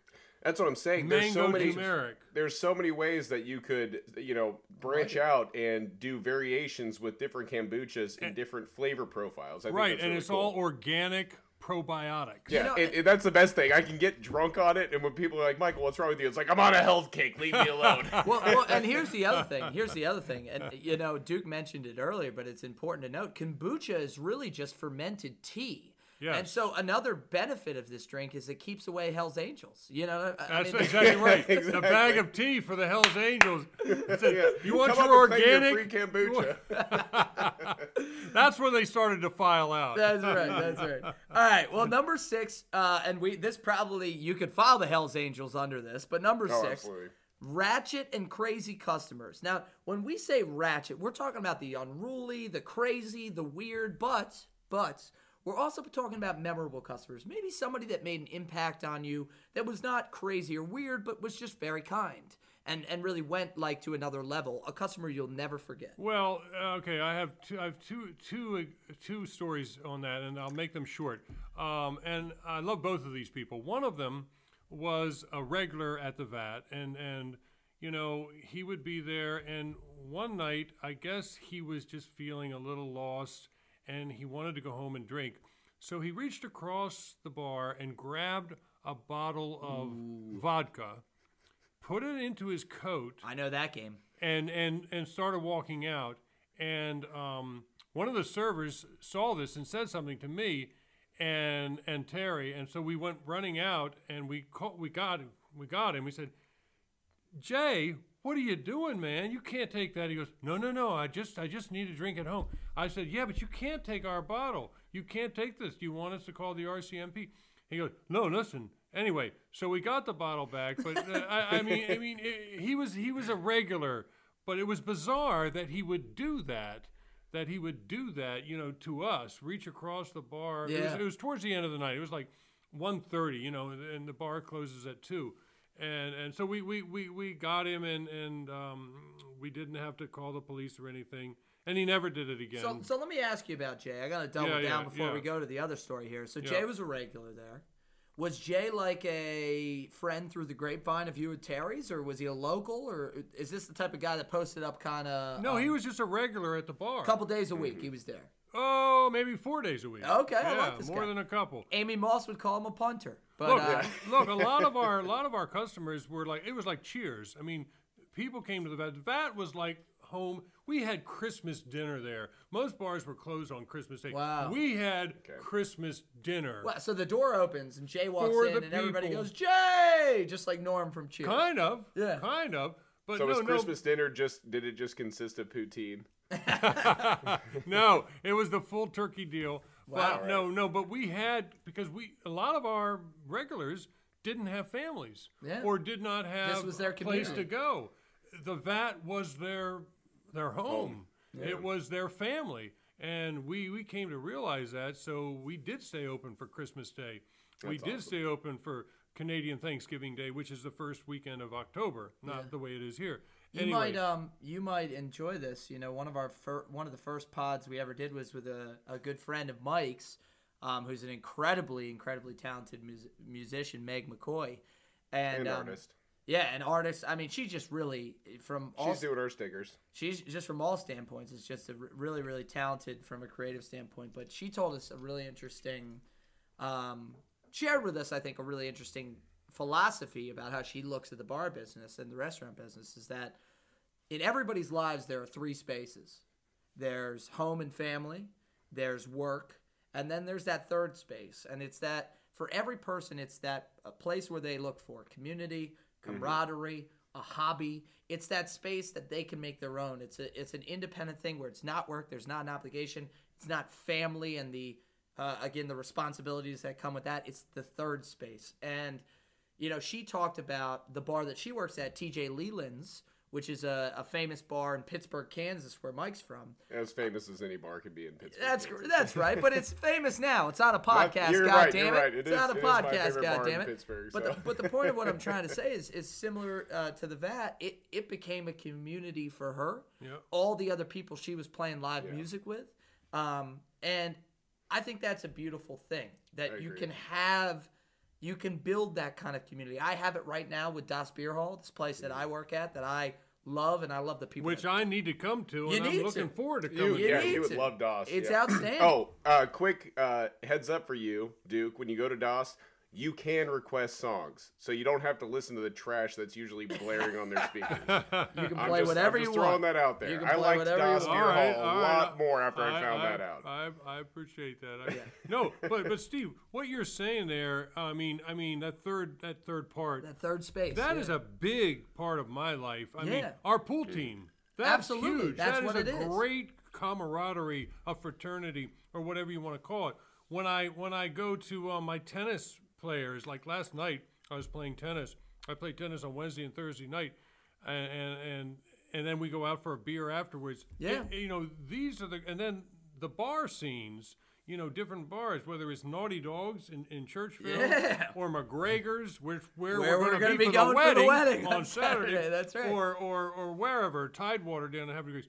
I mean, I love these places. It's a space to These bring people together. Yeah, these places are kind of my family. Yeah. Mm-hmm. You know, they they, they, they, they they are family, uh, as strong as family for me as family is. And really, I- they are. And I, I, know that may sound strange, but No, that's true. No, it doesn't sound strange at all. true. Like, It's it There's is. no- It's a place where people find community, and that's something that, especially in, in the, this day and age, I think Yeah. a lot of people are missing in their lives. Is we've kind of lost that sense of community and that that that you know interaction between other people. I feel like, especially with COVID, I mean, that's something Yeah, that you know people people really miss having that. COVID for exactly. sure, but I think uh, you know just the internet and social media world. And I don't want to sit here on my soapbox and TED talk at people and sound like the only. Oh, Don't worry, they would know. never invite you to a TED talk. Steve, that's correct. Anyway, I'm gonna start my own series called the Stew Talks. Anyway, uh, no, uh, look, I do think we're disconnected in a lot of ways. Even Yeah. though we're we're told that we can communicate more easily, We're there's more n- connected than ever before there's in a, nothing in a, in a like real walking- way, but Yeah, there's nothing like walking into a bar, grabbing a beer, looking at the guy next to you you've never met in the world,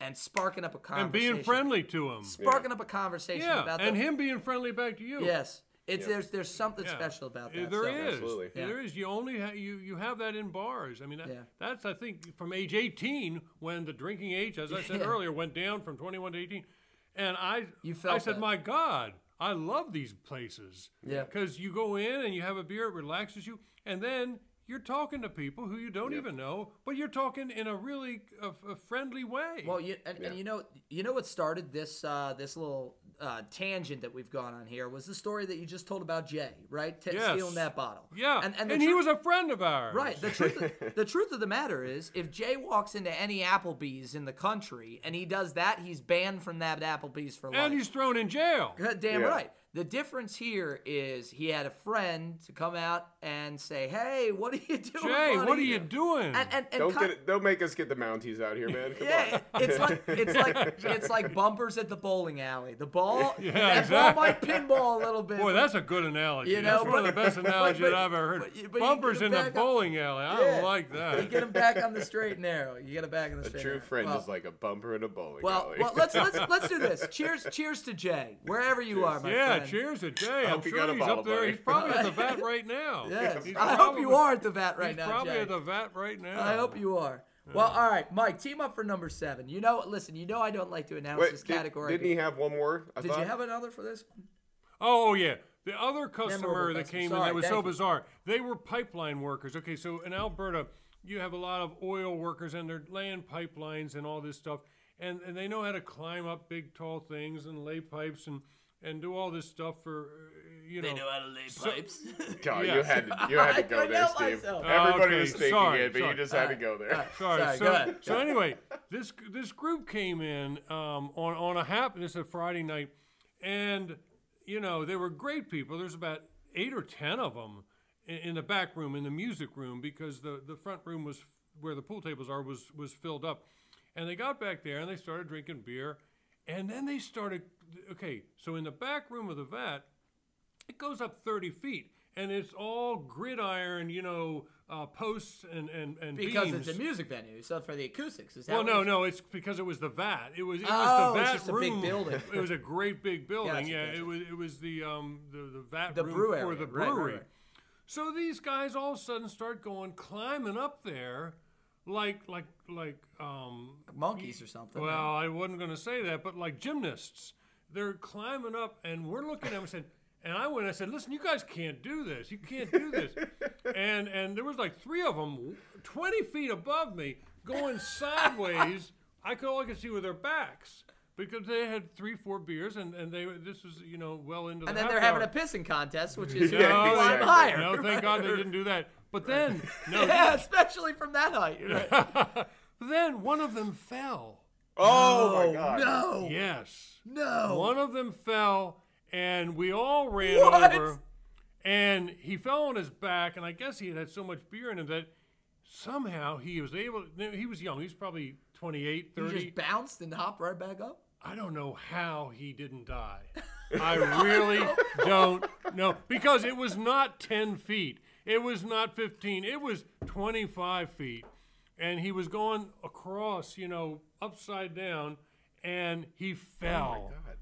And, and and so so that was the last. So we told him, first of all, he was okay. That was the main thing.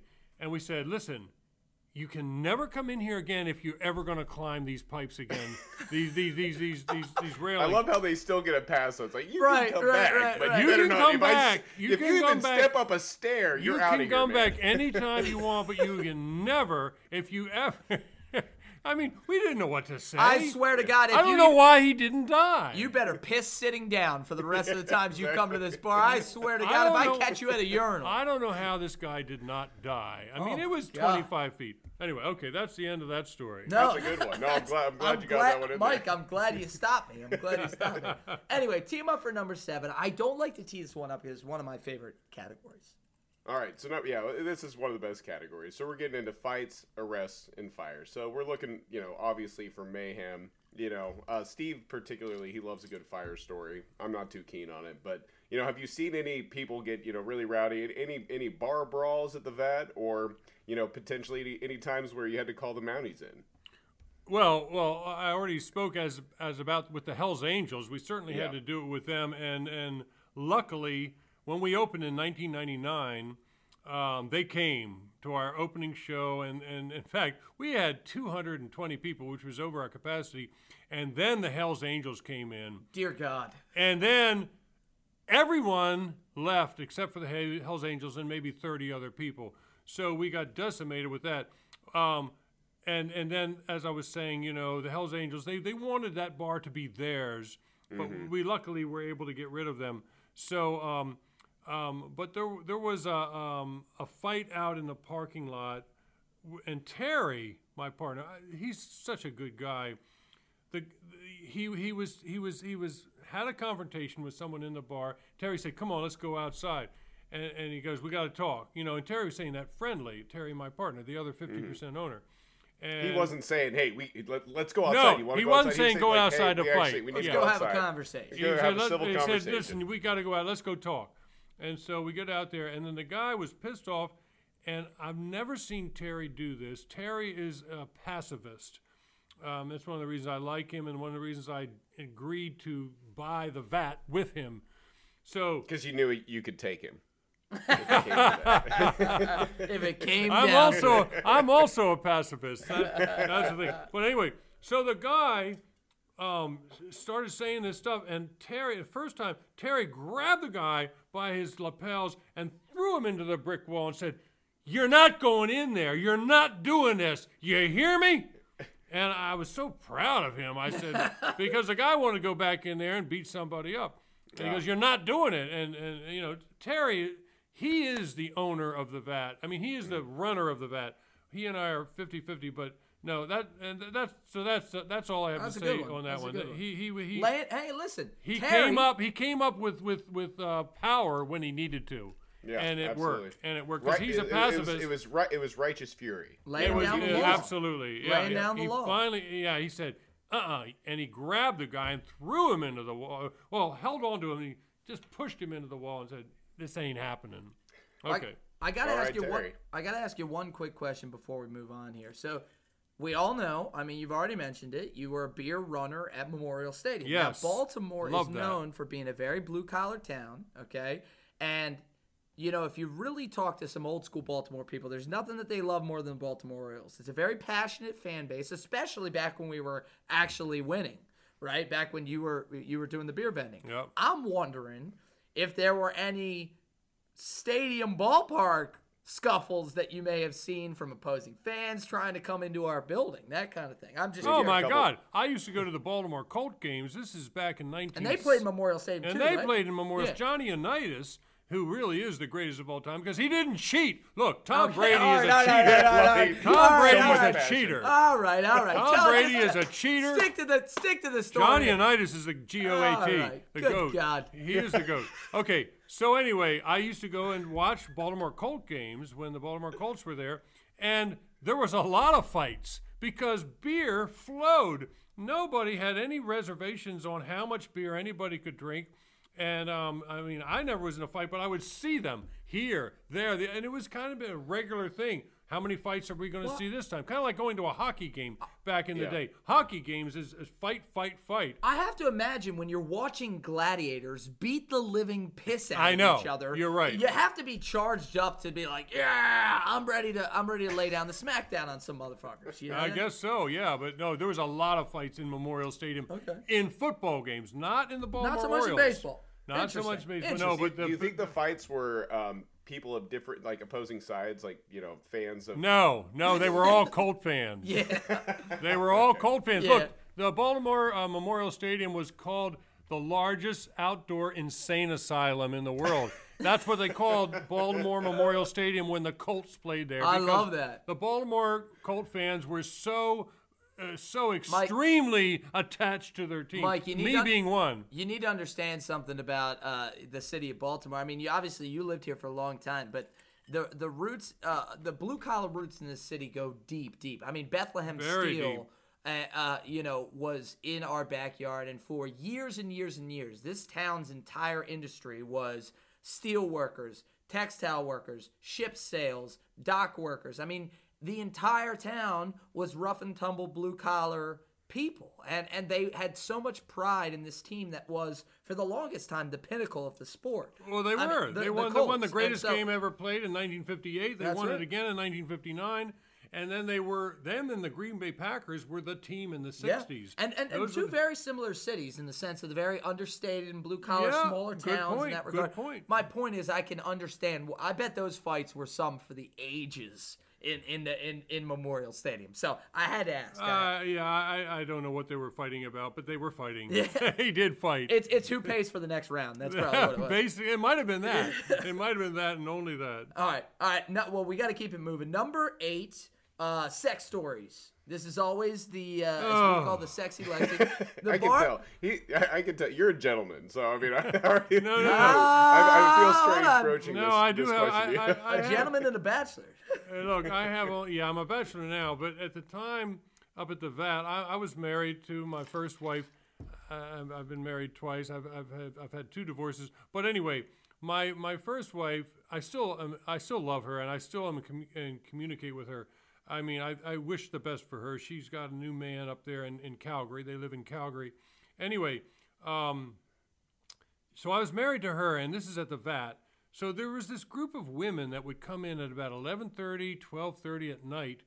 They'd leave work and come to the vat, and they loved the vat, as so many people did. And they'd come in, and there was this one tall blonde girl, and she was fairly attractive. But you know, I'm a married man, and and you know, I'm I'm certainly looking at her as she comes. So anyway, one night she's in there, and she says, you know, we're all drinking. It's now about 1.30, getting close to closing, and we're having our last call.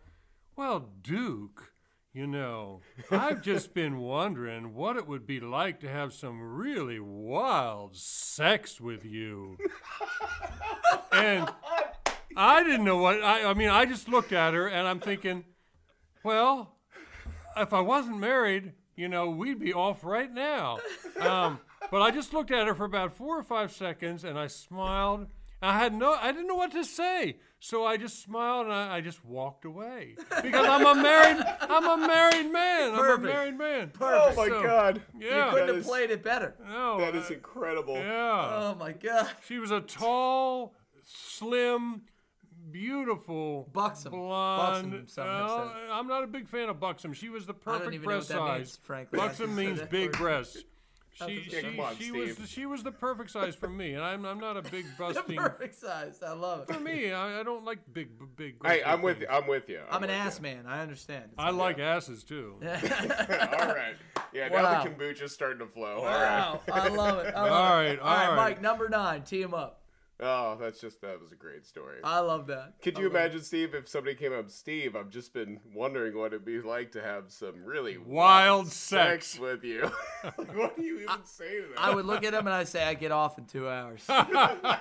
If I wasn't married, that's what I would have said. Oh, are- are- because you're on your shift? Is that what you meant? I'm okay. Ah. Anyway, so question number nine: bar hazing, pranks, and games. So this might actually be something that you discouraged a bit because you were the owner, but a lot of No. times when servers or bartenders are working, you know, if it's a little slow, you're looking for something to pass the time. You might come up with a game, or you might come up with some pranks to amuse yourself, or you might have some hazing, you know, some rituals that you put the newbies through whenever they come and you know start working at your Yeah. bar. One of our favorite well, categories. Well, seriously. okay, okay, okay. Uh, well, I have, I have two things to say about this too. Uh, one of them is that when we would see the, the crowd kind of, you know, wondering, well, what's going on here? Is there anything? I'd go over the piano or uh, one of my college friends who played the piano, and we do name that tune. And we Oh, play, cool. you know, the first. Oh, first okay, like a little game for the people. little game for the people. Say, name that tune. And the people who won would get a free beer. Got a free bag of tea. No, no, no. A free beer. A free beer without a hair on the outside of the glass. I love and it. so so we would do name that tune and that always held the people that was very Yeah. good but um, the other one was um, which wasn't really spontaneous. I did this up in canada and i've also done it here in harford county many times. I go out as abraham lincoln. And and when i did it in canada as the owner i mean it was incredible because i mean i tell you women love Lincoln. Really? I, I say that. Also- I mean, these are really that's a- that- attractive women. that's- would come that's a up and new say, t-shirt right "Can, there. can Women we get? love Yeah, I know. Can, can we get our photo with you? I said, oh, you certainly can. And I put my arm around, and and the, these are beautiful women. And then they want to talk, and I say, well, you know.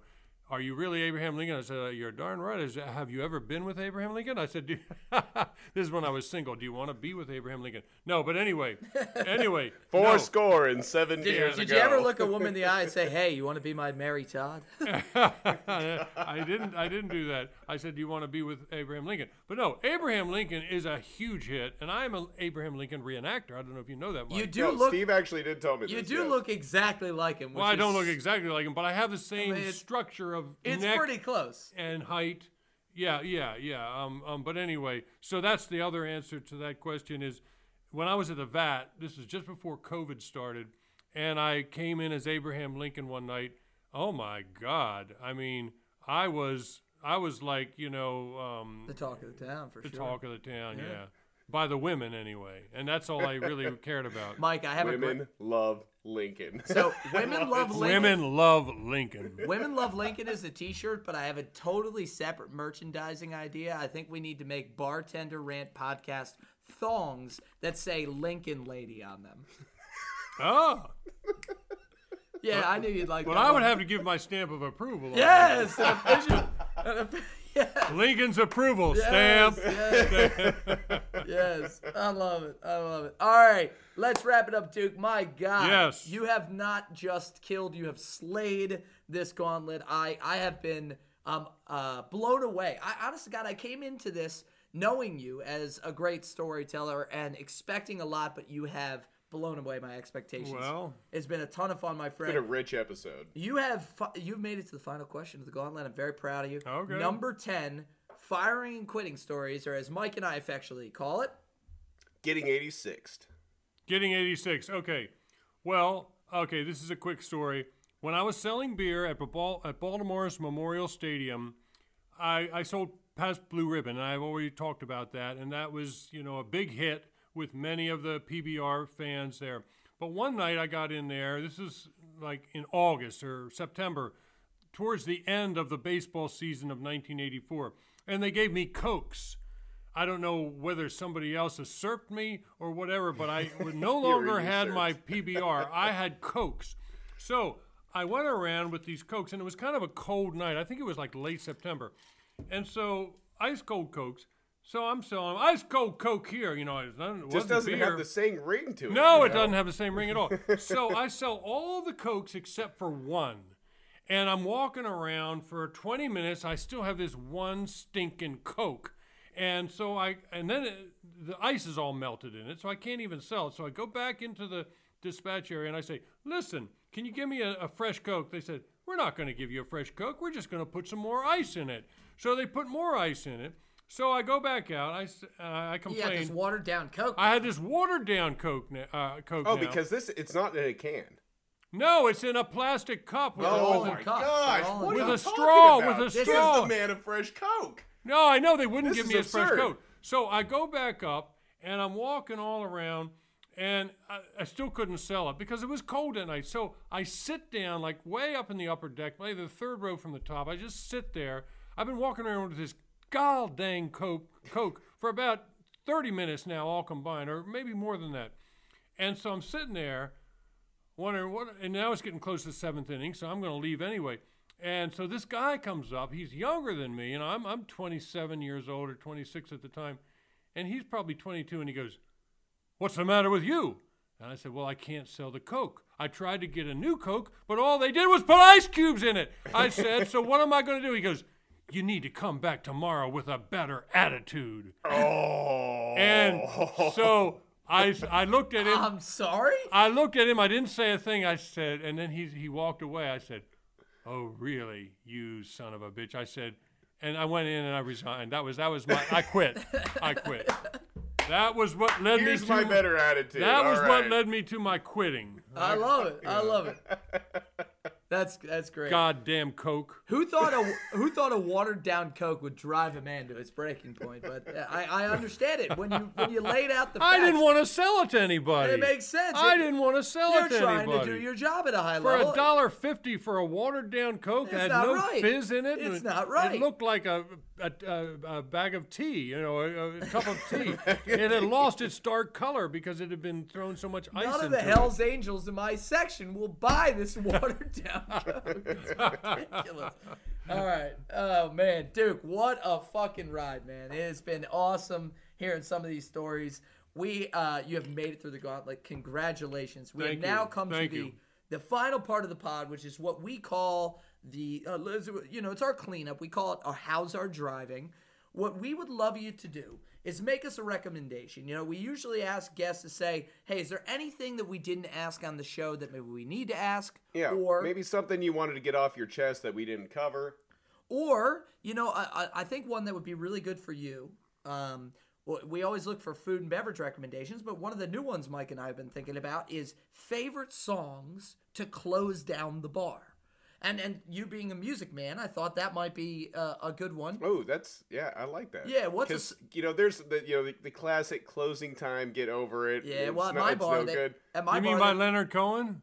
Is that you know closing time? no, that's by, time for you to go. I think that's you know. Third Eye Blind. I think that's Okay, Third Eye is Blind. it? But yeah, the closing time. I'm not sure. Well, but Leonard Cohen has a great tune called "Closing Time," and closing time, and I, I would put that up. But go on, finish your question. No, The, I the one I like say- is is all the I think it's called all the ladies look all the girls look better at closing time. is Yeah, yeah, yeah. so so at my bar, um, every Friday night we play the same song. We play Mariah Carey's "All I Want for Christmas," and when you hear that, you oh, know because it's you over. actually You get play the that fuck even out. outside yeah. of the Christmas we season. play it every Friday, 52 Fridays a year. Wow. We play Mariah Carey. It's like it's like oh. playing a metal tune at a hippie show when you're trying to get the crowd to clear The out. The point is, it, it's a song that everybody pays attention. What the fuck? And then they realize it's time to go. Pay your taxes. you know and, and also nobody wants to stay there and listen to that music. Damn- That's well, what, that's the key element you're missing. I right there, agree, but some of my fellow bartenders do not.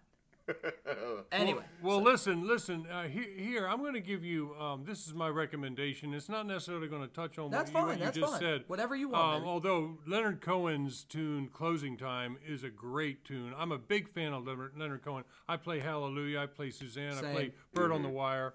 I mean, Leonard Cohen. He's a Canadian poet who he I died. didn't know he was Canadian. yeah, he, he was Canadian poet from Montreal. He moved to Los Angeles and he went to Buddhist retreats. He had a tough time with uh, relationships, and many of his tunes are about failed relationships. That's but fascinating. but he um, died about three years ago. Anyway, um, so closing time would be my response to that. In fact, we had a Leonard Cohen conference, and I saw Leonard Cohen in Calgary.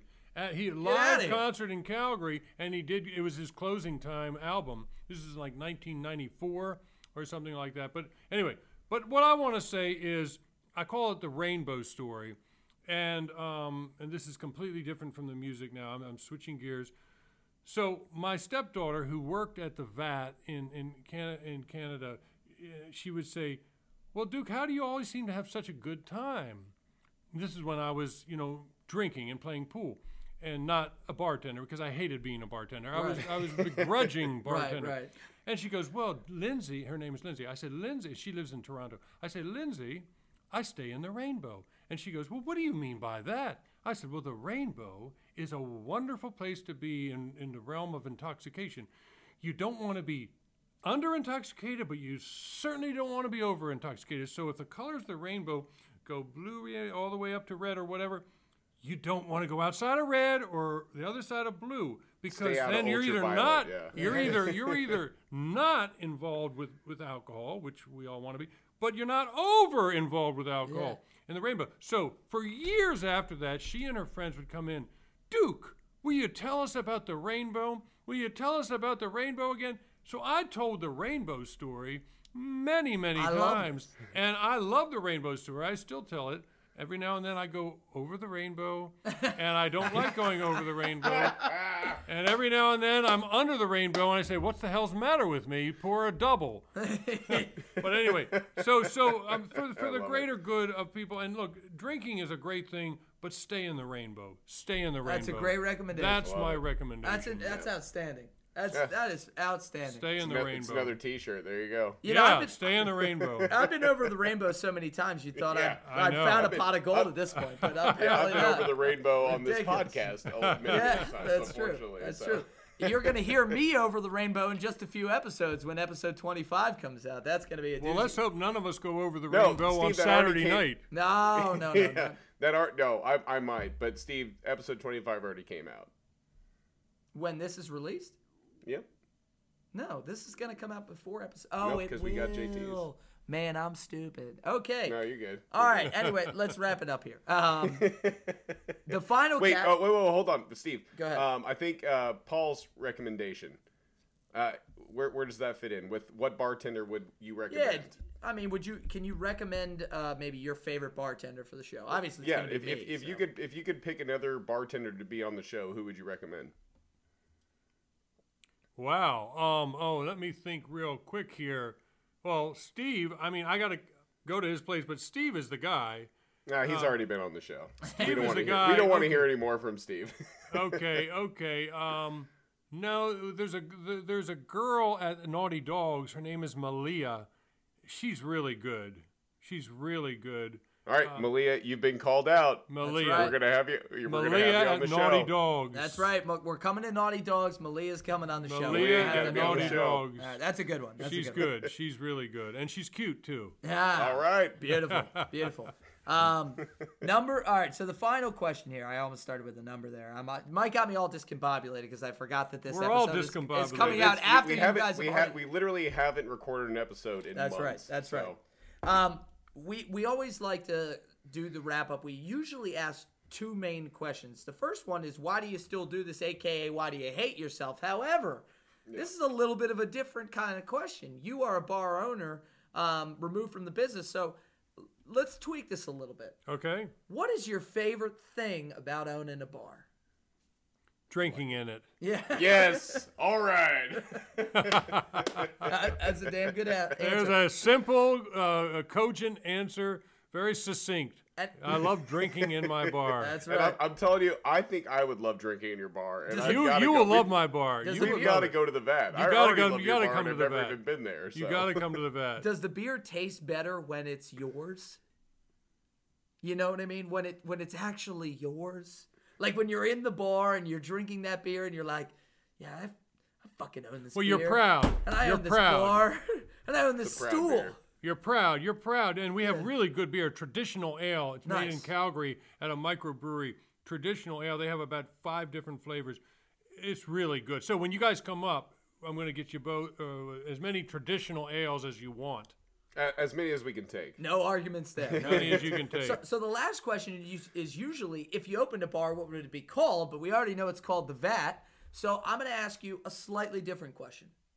If you could see, if or make one change to the Vat, what, or, or maybe like add something, right? Maybe not a change, but like a next step for the Vat. What would that? Okay. What would that be for you?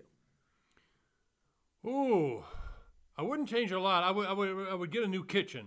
I would get a new kitchen because a kitchen was the thing that I never understood how it passed inspections. Yeah. Because it was the most disgusting kitchen I think I've ever seen. But look, the beer was good, the people were good, the pool tables were good, the piano was good, the, bar, poutine the was good. piano, the, the um, the poutine was good, and the music room with our own stage and the sound system we had was as good as any bar in North America. All, all we need is a is a damn good chef, and then we got the we got the. we need a new kitchen. circus. We need a new kitchen, circus. but everything else, I would, because it's a home body place. yeah.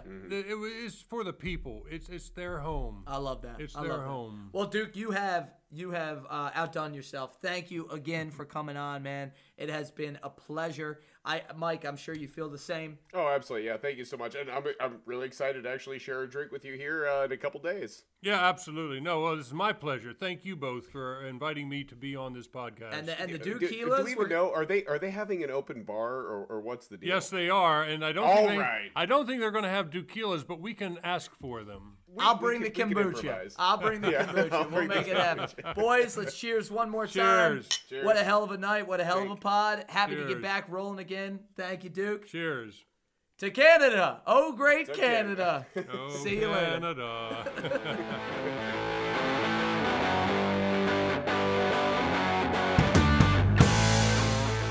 Hey everyone, thanks for listening along. We really hope you enjoyed the show. If you did, we release new episodes whenever we damn well please. A big shout out over to our friends at Trauma Parlor whose song Fast One you heard throughout the show. Go check them out on Facebook and Spotify and show them some love. And if you want to be one of our regulars, follow us on Facebook, Twitter, and Instagram at BRP Drink Along. You can listen along on Google Podcast, Apple Podcast, YouTube, and Spotify at the Bartender Rant Podcast. Please be sure to subscribe, rate, and review. We really need the personal validation. If you want to be one of our VIP listeners, please subscribe to the Bartender Rant Podcast on Patreon. VIPs will always have a seat at the bar. You'll get access to our bonus content, have the chance to vote on new episode content, and receive a 10% discount on all merchandise. If you want to be a big tipper, aka one of our Bozels, feel free to make a donation on PayPal under the Bartender Rant Podcast at gmail.com. Steve and I do this because we love the industry and we want to bring you great content, but unfortunately, this is not our day job. With your help, we can keep the stories coming and interview local bartenders from coast to coast. And as always, don't just listen along, drink along. If you or someone you know is struggling with alcoholism or substance abuse, please contact SAMHSA's National Helpline at 1 800 662 HELP. That's 1 800 662 4357. Their national helpline is free, confidential, 24 7, and 365 days a year. Look, we love you guys. We really appreciate listening along, but more than anything, we want you to stick around. And you can't do that if you're not taking care of yourself. So if you do need some help, please reach out to the International Helpline. If you're an international listener, please just get online and find a helpline or a help center near you. And as always, Steve and I are happy to talk to anyone. If, if you need just somebody to, to talk to or vent to, we're happy to be there for you. We can't offer you any professional help, but we really do appreciate you guys being a part of this podcast, and we want you to stick around. And Steve and I are happy to help in any way that we can to make sure that that happens. So, thanks again, guys. We love you, and we'll see you on the next episode.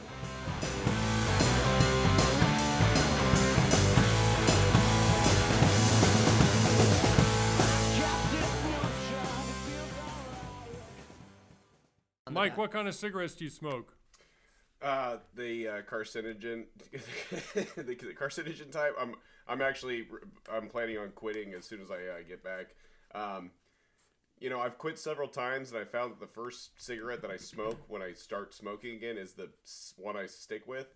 So I quit smoking for years, and then I started. Uh, it was actually my grandmother was passing away; she was in hospice, um, and I was there with my family, and I just I was like, "Give me a cigarette," you know. Unfortunately, it was a Camel Crush. And Oh, I, I know the Camel Crush. My nephew smokes them. See, I, I'm a I'm a social smoker. I smoke in a social situation. Um, I feel very fortunate that I, I don't get addicted to cigarettes, but I You- there are a few people like you because if I could just I'm- be a I'm social like you. smoker, yeah, I can't do that. If I'm smoking, I'm like a broken stove. I mean, it's, it's my bad. my first wife was really pissed off because when we got married, you know, we would we'd have a few drinks and I'd have a cigarette and she'd have, but she could not not have a cigarette the next morning, which for me it was the last thing I wanted. yeah. Um, so she looked into. it. She said it's about one percent of the population does not get addicted to tar and nicotine. Really? Uh, Yeah, one percent. That's I've maybe had like 15 cigarettes in my life. well. Then you know, you're every you're now- in that you're in that. Every group now and then I'll just be like, fuck it, give me one of those. Yeah, Yeah, well, I've had I love 15 them cigarettes so, in the past So three I'll have one with you on Friday night or Saturday Uh, the good news is, if you're So if you're I- still smoking. so I'm not going to quit till I get back from the wedding. I know myself better than that. But so I quit quit? smoking. I started smoking again. It was Camel Crushes, and I felt embarrassed because it's kind of like, I mean, you might as well be vaping at that point. So I then I then I quit smoking again, and then I started smoking again. And that time I was like, all right, I'm going Marlboro Reds this time. Do Oh, it. Do it. Marlboro Reds. Do it, Marlboro baby. Reds. Do it, baby. Cowboy or nothing. Well, you know, right? I, I smoked the um, American Spirit. Uh, Yes, That was his are- old cigarette. Which which better. which fits in with our, our kombucha. You know, those are, are organic. That's his organic. old cigarette, Okay, and he I, used I love this. I love the. he the- used the to say the same reasoning. fucking thing. He used to say Every- the same thing when It's, we or- lived it's together. organic. It's organic. Everything cancer. everything I do that's bad for me, I try to do it in the in the best way. Yes. I love it. I All right, love it. No, Mike- I actually, I actually really enjoy smoking uh, an actual tobacco pipe. That's actually when I when I'm not smoking cigarettes, I, I'll What? I'll smoke a pipe now and then. One year when we were living together Yeah. for Christmas, he got everybody corncob pipes. Honestly, I, I love it because it actually I don't smoke it a lot, and it smell. It, they call it a room note. It actually smells really nice. But you so don't people- inhale it, do you? You don't inhale. It's like a cigar, but they smell better than cigars. I You know, can- but you- but see, my, my nephew and I, we said, what's the point of a Oh, cigar? you still get the body high. I mean, you want to inhale. oh I mean, no, I, I, mean, disagree. always I'm like a, to inhale. I'm a big cigar smoker. I love Uh, cigars. I don't like cigars. Oh, for me, a lot of it it's something to do with my hands. You know. I got it- you. that- okay. That's kind of well, what then, it See, then is this- for me. the pipes or cigars are better then for you. I don't know. For him, It- maybe. yeah, I no, like the I- I- inhaling. I, like to inhale. Yeah, I would I would argue that pipes and cigars are better than cigarettes because you're not inhaling. And besides, Exactly. like, No, you're right. a- You're right. A, a pipe or a cigar, you're actually smoking just tobacco. You know, the, the Yeah. cigarettes have so many additives and everything else in it. So Mike, I think you just. Uh, I think we just put down the button for the episode right there. Yeah, I think so too. I, I- you might have to tweak it a little bit, but there's so, there's definitely something there. You ruined it by calling it out, Steve. Yeah. well, you can cut that. Cut that. Cut that. Cut that. Cut that. Cut that. Cut that.